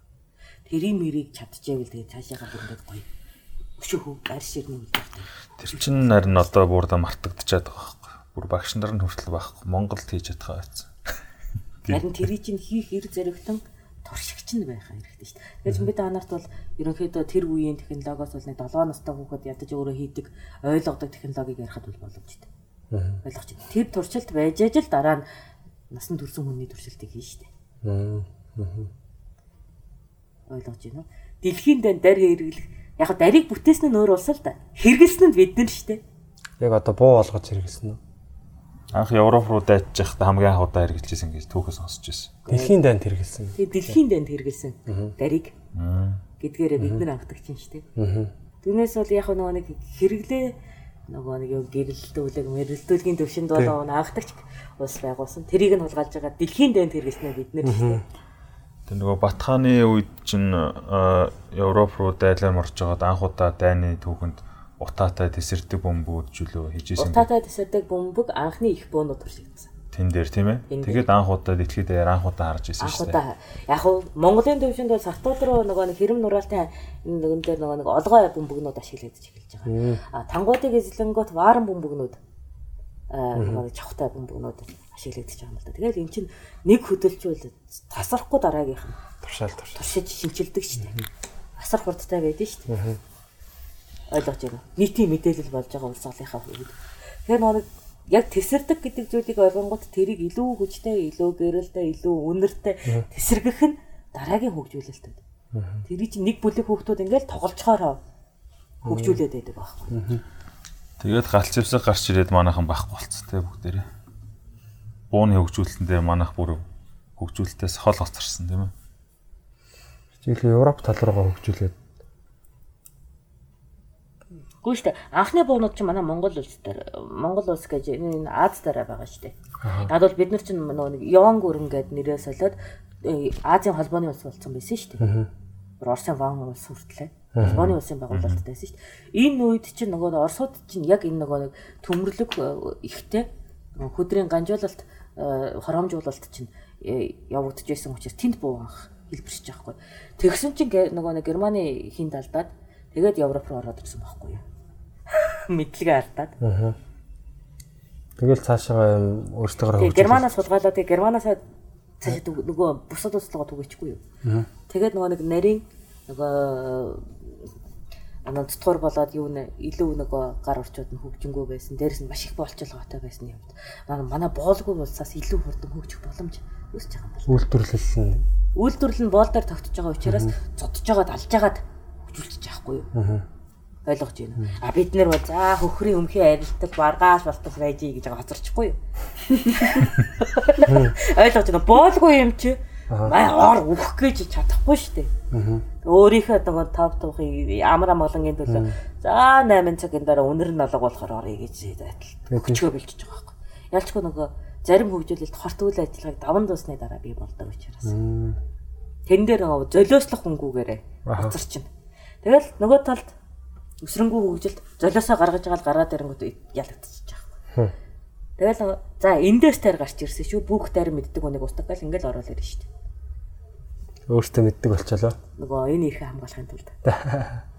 Эргүүлээ тэгэл тийм байдалд орчиж байгаа юм чи. Ойлгож байна уу? Тэгэл одоо европчууд ч нийл Тэгэл одоо нөгөө чин гөрөнлөө ганц дараа яаж хийдгээ мартахгүй байх арга бол баяр ёслолын үеэр хэрэглэх. Тэнгэрийн гэрэл болгож. Ингэж хадгалж үлдэж байгаа. Азуудын хавьд. Яг суурн байгаа үед бол дараа хөгжүүлэлт хийж болно ш. Түр хадгалжээ гээд. Энэ тоглоомыг гээд. манай тэгэхээр тийм бас одоо суур суур болоод үлдсэн бусад э, одоо соёллууд байхгүй тийм технологиуд байгаа байгаа бах те. Одоо нь сүнс бактериолого Гэтэ вакцин хийдэг манай эрдэмтдийг алж хайснаас хойш сөсөлсөн үед байгуулсан л доо. Гэтэ их ойр хаалга болсон байгаа үед. тийм байна. дархлаа зөвлөлтөд тогтолцоо. Манай Монгол улс чинь 1700 жилийн өмнөөс л яг дархлаа зөвлөлтөд тогтолцоог судалж ирсэн байхгүй. 1700 жилийн өмнөөс 300-аад оны үед үү? Тий. Эхлээд яг нөгөө тав шумаалынхаа дархлаа зөвлөлтөд тогтолцоо руу орж гаад сүүл рүүгээ яг тарган дархлын тогтолцоо руу орж ирсэн шүү дээ. Тэгээ анхны э, вакцин гаргаж авсан буюу хамгаалалт дархлаа хөгжүүлэлт бол тарх э, юу сахуу тарган дархлаа хэрэгдэг. Хөөх. Тэгээд өөртөө дархлааны вакцинтай юм чинь нөгөө улсуудыг сайхан ингэдэг юм байгаа үедээ. Тэгээд одоо европлууд ч нөгөө нэг тарган тахалч одоо бараг талын нөхөлцсөн гэж тий. 3-1 нь үү? 3-1 нэг. Тий штэ 3-1 нь. Тэгэхээр 3-1-ийг яах тийм юу зэвсэг ашигласан гэж байна. Одоо яг дэлхий чинь буцаад нөгөө бактериологийн дан ил гарч шүү дээ. Тийм манад энэ л орсон л буцаад. Одоо яг энэ цаг үед амьдарч шүү дээ. Гоё амьдралын чанар шаарддаг дайм байхгүй юу? Аа. Арчаагүй бол үх. Аа. Тийм үү? Төрийн тогтолцоогүй бол үх. Тийм үү? Нийгмийн санхүүжилтгүй бол үх гэл. Гоё гурван чанар шалгадаг штэ. Хм. Ойлгож байна. Тэгэхээр эн чинь яг бактериологийн дан чинь яг улсынхаа чанарыг шалгадаг дайм байхгүй. Тэр улс орших ёстой юу? Хэлж штэ. Арчаагүй иргэнтэй бол ус. Тийм үү? Улс төрийн нөгөө нэг доктортой орчингүй бол үхэн. Аа нөгөө нэг юу нийгмийн санхүүжилтгүй бол үхэн. Энэ гурав ч улс төрт амин сүнс нь байхгүй. Тэр чинь ийм гоё даа. Аа, байгалийн шалгарал. Байгалийн шалгарал биш, улс төрийн шалгарал байхгүй. Аа, улс төрийн. Тий. Тэгэхээр нөгөө шинжлэх ухаан нийгмийн хөгжүүлэлтэд байн хийдэг бас бол энэ хөрхөө хөнгөн гараад байна. Мянганы нэгийн хохирлоор гарч байна. Хохирлгүй биш, хохиролтой мянганы нэгний хохирлтой байх зүй яснаас бол. Нэг хаач улсад нэг аригчин байдагтай хамаатайгаар тэд нар бол өгөхөд хамаагүй шүү дээ. Аа. Чанаржуулалт болоод хүндэрлэгт чанаржуулах шаардлагаар байх хэрэгтэй шүү дээ. Хүнд өөхөх шаардлага хэрэгтэй биш дээ. Өөхөх чинь жам ясны асуудал шүү дээ. Та нар маш олон үхлээс зүхтаалаа зарим нэг юмд өхмөр юм шүү дээ. Тийм үү? Хөөхий бусд нь үхээд нь шүү дээ. Нөгөө нохооч үхээд, нөхөө муурч үхээд тэдний нас яг хэвэндээ хүний нас уртсаад байна шүү дээ. Тийм үү? Үхдэг шалтгаанаа тэгээ олшруулах шаардлагын хүрээнд байгалийн тэнцвэрийн хүрээнд ямар нэгэн өөхөх шалтгаан хэрэгтэй шүү дээ. Өвчин чинь зүү зүү ясны асуудал шүү дээ. Тийм бид дээ. Тэгэхээр бүх өвчнөөс л ангиж ирчих гээд үзээд байгаа байхгүй. Яг чинь тэр за би энд ингээд өхнээ гэдэг хүлэн зөвшөөрөх сэтгэхүй чинь өөрөө байгальд хэрэгтэй зүйл шүү дээ. Тийм биз?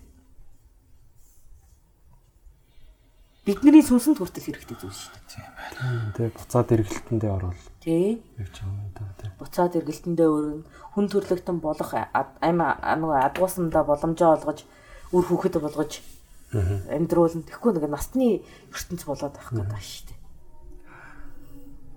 Бид нар ер нь ямар одоо монголчууд ямар юутай юм бэ? Яг одоо ямар үүрэгтэй юм бэ? Бид нар нэг үүрэг гэж байна уу эсвэл зүгээр л бид нар оршиж байгаа байдал нь Хүн төрөлхтний үүрэг бол тийм үү? Яг байгаль дэлхийн оюун ухааны хүн төрөлхт бэлгэсэн шалтгаан нь хамгийн арчаагүй биеттэй өгсөн шүү дээ. Арчаагүй. Шалтан малтан гээл. Өсгөө үү тийм. Өсөмсөг хумс мумсөг. Ирүүний бүтэц мүц нь маш суулдаарай. Соёо ам соёо маяа өсөн дэжилтний шиг хамгийн арчаагүй биеттэй өгсөн шүү дээ. Яагаад гэвэл өсөн дэжилтнийхээ завланг ойлгож, орчин дэжилтнийхээ хэрэгцээг ойлгох чадварыг нөхөхийн тулд нөгөө хамгийн хүчрхэг биетэд оюун ухааныг өгөөгүй. Аа. Сулдаараа дундаж амтнд өгсөн байхгүй. Аа. Хурд мурд байхгүй дээ манайд чинь. А, өг- өгсөн гэдэг нь дэлхий Зөвшөөрсөн гэсэн үг. Энэ төрөл зүйл дээр гэсэн үг. аа тэгэхээр илүү оюун ухаантай болох юм зөвшөөрсөн. тийм зөвшөөрсөн. Тэгэхээр энээсээ эргүүлээд нэг л юм болсон. Оршин тогтнолын цензур. Тэгэхээр тийм тэнцвэрийг хадгалж бай гэж. Тэ. Яг хөө бид нар хэрэглээний төвшин э, хэрэгэлсэн ч нөгөө талдаа үүтгэлийн төвшин үүсгэж байгаа. Юуны төвшин. Үүтгэлийн төвшин. Үүсэх. Гэхдээ дан устгалын төвшөндөө гүгээд иж болохгүй.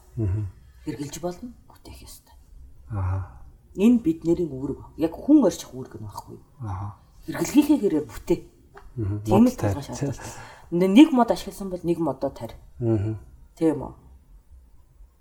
Зүг зүг. Өөрөөр хэлбэл сүнс амьдрах нөхцлөө боломжтойгоор нэлдээх хэрэгтэй. Аа нөгөөтэйгөр одоо нэг хүн төрлөختөн чинь их дэлхийн дархлаа байхгүй. Сансар огторгуугаас өвлөг хөрвөлийг авч хийсэн нөхөр байгаа шүү дээ. Аа нөхөрөө. Тэ? Аа. Одоо солир Тий. тиймэрхүү зүйлийн дараа бүтэн байгуулалтын чадвартай байлгах гэж. Тэн дээр чинь бүр маш их амны насны алдаа гаргасан шүү дээ. Аа. Ингээд их дэлхий бол дахин амь оршихуйтай болох гэж асар их зовсон шүү дээ. Тиймэрхүү эрсдлээс хамгаалах гэж дархлааны тогтолцоо болгож Аа. Одоо тэгэхээр солир ирж ивэл бид нар хамгаалах ёстой байна. хамгаалах хэрэгтэй юм. Ёстой нөгөө кинонд дэр гардаг шиг очиж буудах ёстой нөхдүүд байхгүй. Тэгэхээр бид нар өөрсдөө их дэлхийн дархлааны эсүүд гэж ойлгох хэрэгтэй. Тэгээд дархлааны эсүүд учраас бид нар бусад орон зайгаа амьдрах орон зайгаар хангах хэрэгтэй. Тэгвэл өшөө хийх үг дэлхий. Одоо дэлхийг ингээд дэлхийн юу гэдэг нь гол ус те тэгээ энэ а, байгаль дэлхийг ингээд сүнөөгөө тахлаад байгаа энэ бас Нөгөө энэ чинь хэрэглэх нь ихтэй Тий. бүтээх нь багадаад байгаа асуудал шүү дээ. а гэхдээ бүр яг са- санаатай юм шиг албаар ингэж бас яаж байгаа тийм бүлгүүд байгаа шүү дээ Аа хар сүнсний ятгалгынхан гэж байдаг. тэр тэр бас одоо нөгөө таван нөгөө юуны солонгын нэгээс гарч ирж байгаа юу эсвэл бүр өөр гарагаас гаднаас Өөр гаригаас биш. Гажуудсан оюун ухааны үлдэгдэл юм. Сүүлд үүсэн болсон биз дээ. Хүн төрөлхтөн дотроос өөрөөс нь. Гүү гүү гүү. Төвлөг гөрвлөө үйсэн гэсэн. аа тэгэхээр чинь нөгөө гөрвөлтэн төрөлтнүүд үү Тэ гөрвлэн төрөлтнүүд.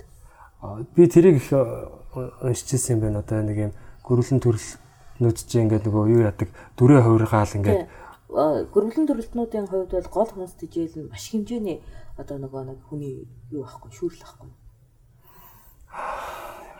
Ойлгож байна. Тэд нэр нөгөө өөрсдийнх нь нөгөө шүүлийн тогтолцоо шиг өрөөл биет чинь хэцүү шттэ. Ойлгож байна. Шүүрл муутай амтан баг. Тийм учраас тэр хэрэгцээг хангахын тулд халуун цусны шүүлийн тогтолцоо хэрэг болдог. Ойлгож байна. Тэгэхээр чи нөгөө та нарын өлөг дунгуурт гараад цусаар хооллогч, эрчмээр хооллогч, хүсээр хооллогч нар чинь гараад ирж байгаа. Зүгээр шүүрлэр хооллох гэдэг юм шүү дээ. Тэгэхээр нөгөө буцаагаад энэ сэдвээс чинь нөгөө яагаад бага насны хүүхэд хүчээр хийлэх тийм бүлэг хэрэглэгч байгаа юм бэ гэдгийг чинь. Тийм үү? Яагаад эрэгтэй хүүхдээ хүчээр хийлэх хэрэглэгч байгаа юм бэ гэдгийг чинь шалтгаан гараад ирнэ. Ойлгож байна уу? Яг тэгвэл тэр хүүхэд уур бурхамдлын үед хамаг шүрлээ айл гаруулна шүү дээ. Айдас хүч үед хамаг шүрлээ айл гаруулна шүү дээ. Дээд хүчин чадлаар нь бүх шүрлийн булчир хаануудаа ижлүүлнэ шүү дээ. Яг энэ үед цусны дээж явахад асар үнэтэй юм гарч ирэх байхгүй. Гөрвөлэн дижилтнийг аваад. Тэр хэрэглэгч. Тэр одоо бүр яг бодтой яг тийм хэрэгүүд нь гараад байгаа шүү дээ. Хүн нөө оюун ухаантай бид нар бүлэг амьтад байдаг гэж Тий. Тэгээ ганц бич гэдэг зүйл биш ээ. Бид нар шиг өрөөсийнх нь аймаг бичийн аймаг ирүүний хөгжилтэй аймгийнхан байдаг. Өргөлөн төрлөختний Бид аймаг. нэр гөрөөсөө бид нар гөрөөсийн бүлгээс гарч ирдэг байхгүй. бид нар гэдэг нь Хөх талбарт. Бид нар өөр төрлөх. Өөрөөр хэлбэл Африкийн тэр бичин төрөлт. бичин төрөлтнөөс өөр ойлгож байна. Гөрөөсний төрлөөсөө гарч ирсэн. Гэтэ эднэр бол нөгөө нэг босоо нурууны тогтолцоонд орсон нэг юм ойролцоо одоо нэг чонон сүрэг, нохон сүрэг хоорондоо ойролцоо байдаг шиг ойр аймагуд байхгүй? Аа за за. Гэтэ төрлийн хувьд жижиг жижиг ялгаатай. Жишээ нь заримд нь булчирхаа дутуу хөгжсөн, заримд нь булчирхаа өндөр хөгжсөн гэдэг шиг. Аа. Яг нэг хам амьдрал амьдралынхаа төвшөнд бид нар чи бүр ингээ удамшлын мэдээлэл сольж байгаад төрлөө ойрт болсон байхгүй юу? Энийг л ойлгож байгаа. Аа. Европод ямар бас адилхан гөрөөсөө. Тэ. Гөрөөсөн төрөлтөнд ордог. Аа. Гөрөөс бич хоёр юугаар ялгаатай вэ? Сар гэж. Яаж айдаж юу? Аа. Гөрөөс бич хоёр юугаар ялгаатай? Гөрөөс гэдэг нь буг гөрөөс гэдэг төрлийг хэлж байна та. За ерөнхийдөө хурдны төрөл гэсэн. Аа за за. Дөрвөн мөчтэй биш. Тэгтээ хурдны төрөл. Аа. Нөгөөх нь бол урд мөчний хөгжил өндөртэй төрөл.